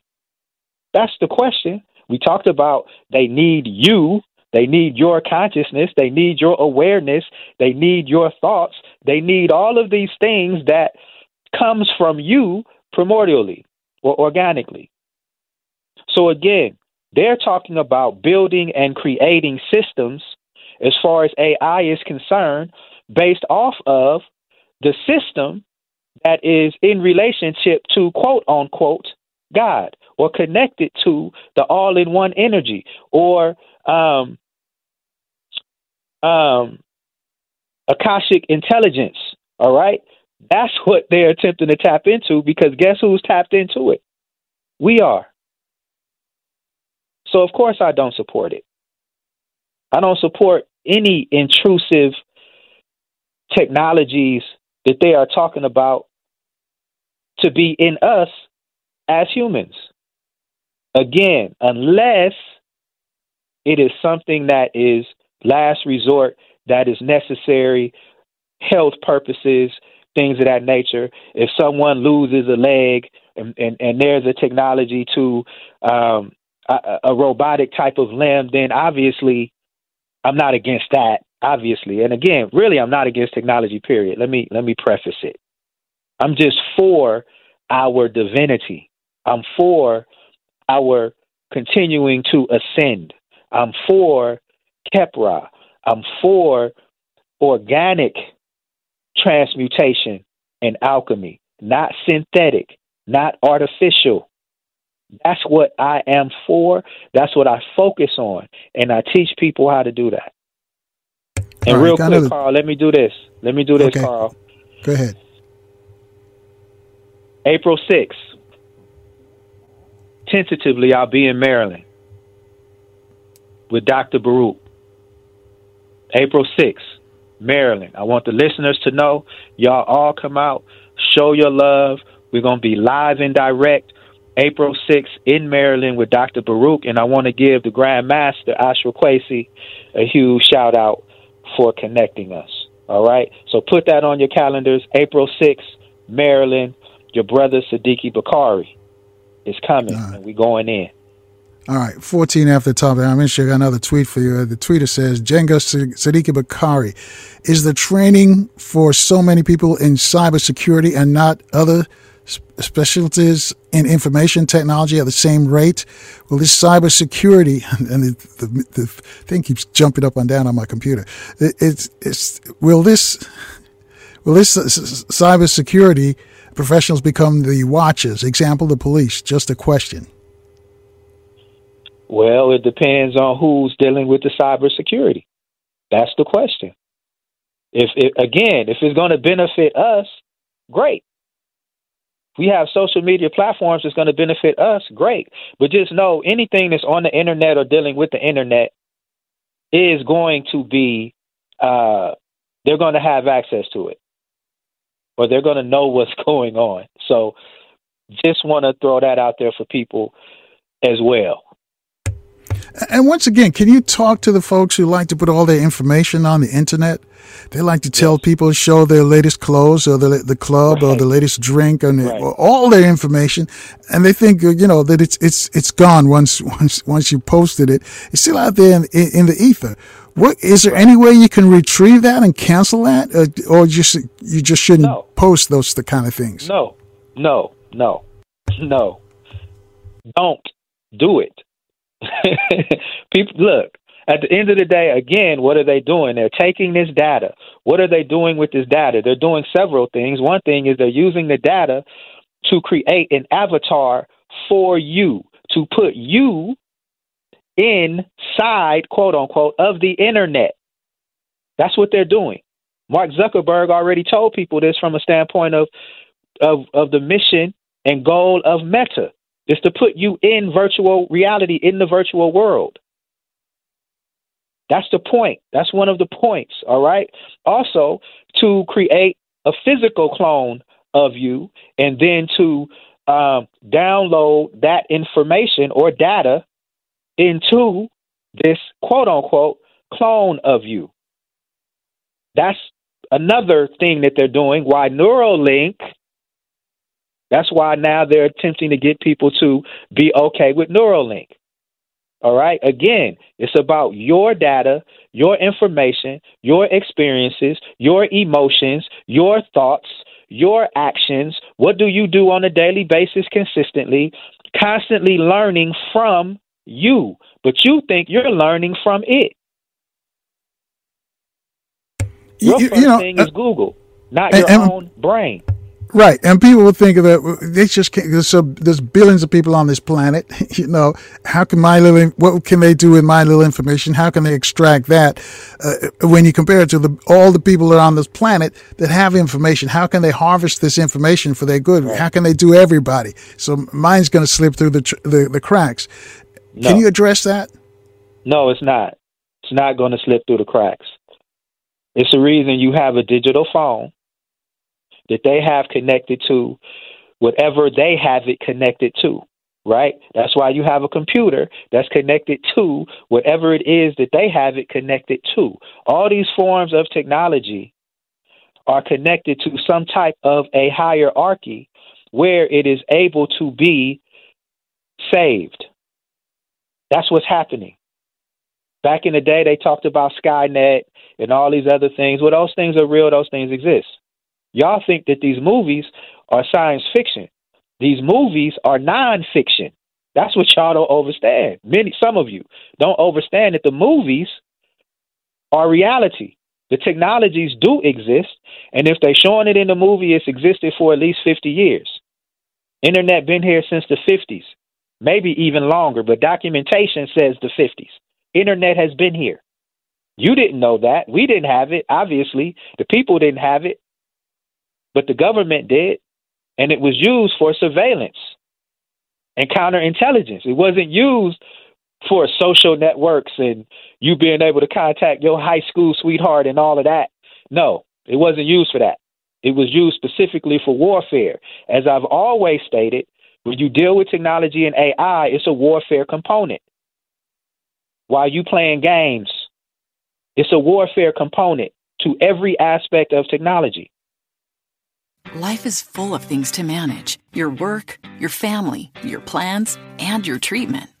Consider Kesimpta, ofatumumab 20 milligram injection. You can take it yourself from the comfort of home.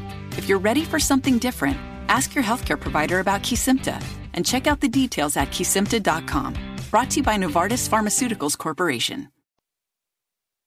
So every, every the internet and all of that, this this artificial intelligence was was uh, created for for military purposes. Well, that's the origin of it for counterintelligence and surveillance. That's the origin. When you go research it and, and look at it, that was the origin of it. So that's for warfare and military purposes. So having said that, then now. Having said that, though, brother Sadiki, that means that there's other uh, uh, uh, standards that, that are already created that they haven't unleashed on us. So let us use Correct. it, just like Correct. just like they had the internet for years, decades before Yes. they, they let the John Public get it. So there are other ones that are out there. Correct. Nazis had computers. okay? So, I mean, just this, and this is in no way deifying Western science and technology, but we just have to understand what it is. By the time the people get it, it's already old. Hmm. Yeah. Brother Sadiki, uh, speaking about old, we got to get out of here. Before we go, though, if folks want to get in, in touch with you, how they want to get in, into your program and get your books, Yeah. how do they reach you? Sadiki Bakari at hotmail.com. S A D I K I B A K A R I. Sadiki Bakari at hotmail.com. As well, you can uh, message me, direct message me on Facebook or Instagram. Um, you're messaging me or emailing me for the class, which is January 7th. Email me. You must register by Friday. You will get the details from me. Books, same thing. Email me one on one. If you say, Sadiki, I want to work one on one with you, I'm ready to go to the next level. Let's do that. Email me for that. I'll give you the rates and, and what we need to do from here. I appreciate you, Carl. Nothing but love. I appreciate all my teachers. I also appreciate the listeners. Thank you, thank you, thank you. And of course, my children, my wife, all of the above mother, father, so on and so forth. All right. Thank you, Brother Sadiki, and happy Kwanzaa. Thank you, brother. Same family. We're going to run out of here. Stay strong, stay positive. Please stay healthy. We'll see you tomorrow morning, second day of Kwanzaa, right here in Baltimore on 1010 WOLB and also in the DMV on FM 95.9 and AM 1450. WOL, where information is power.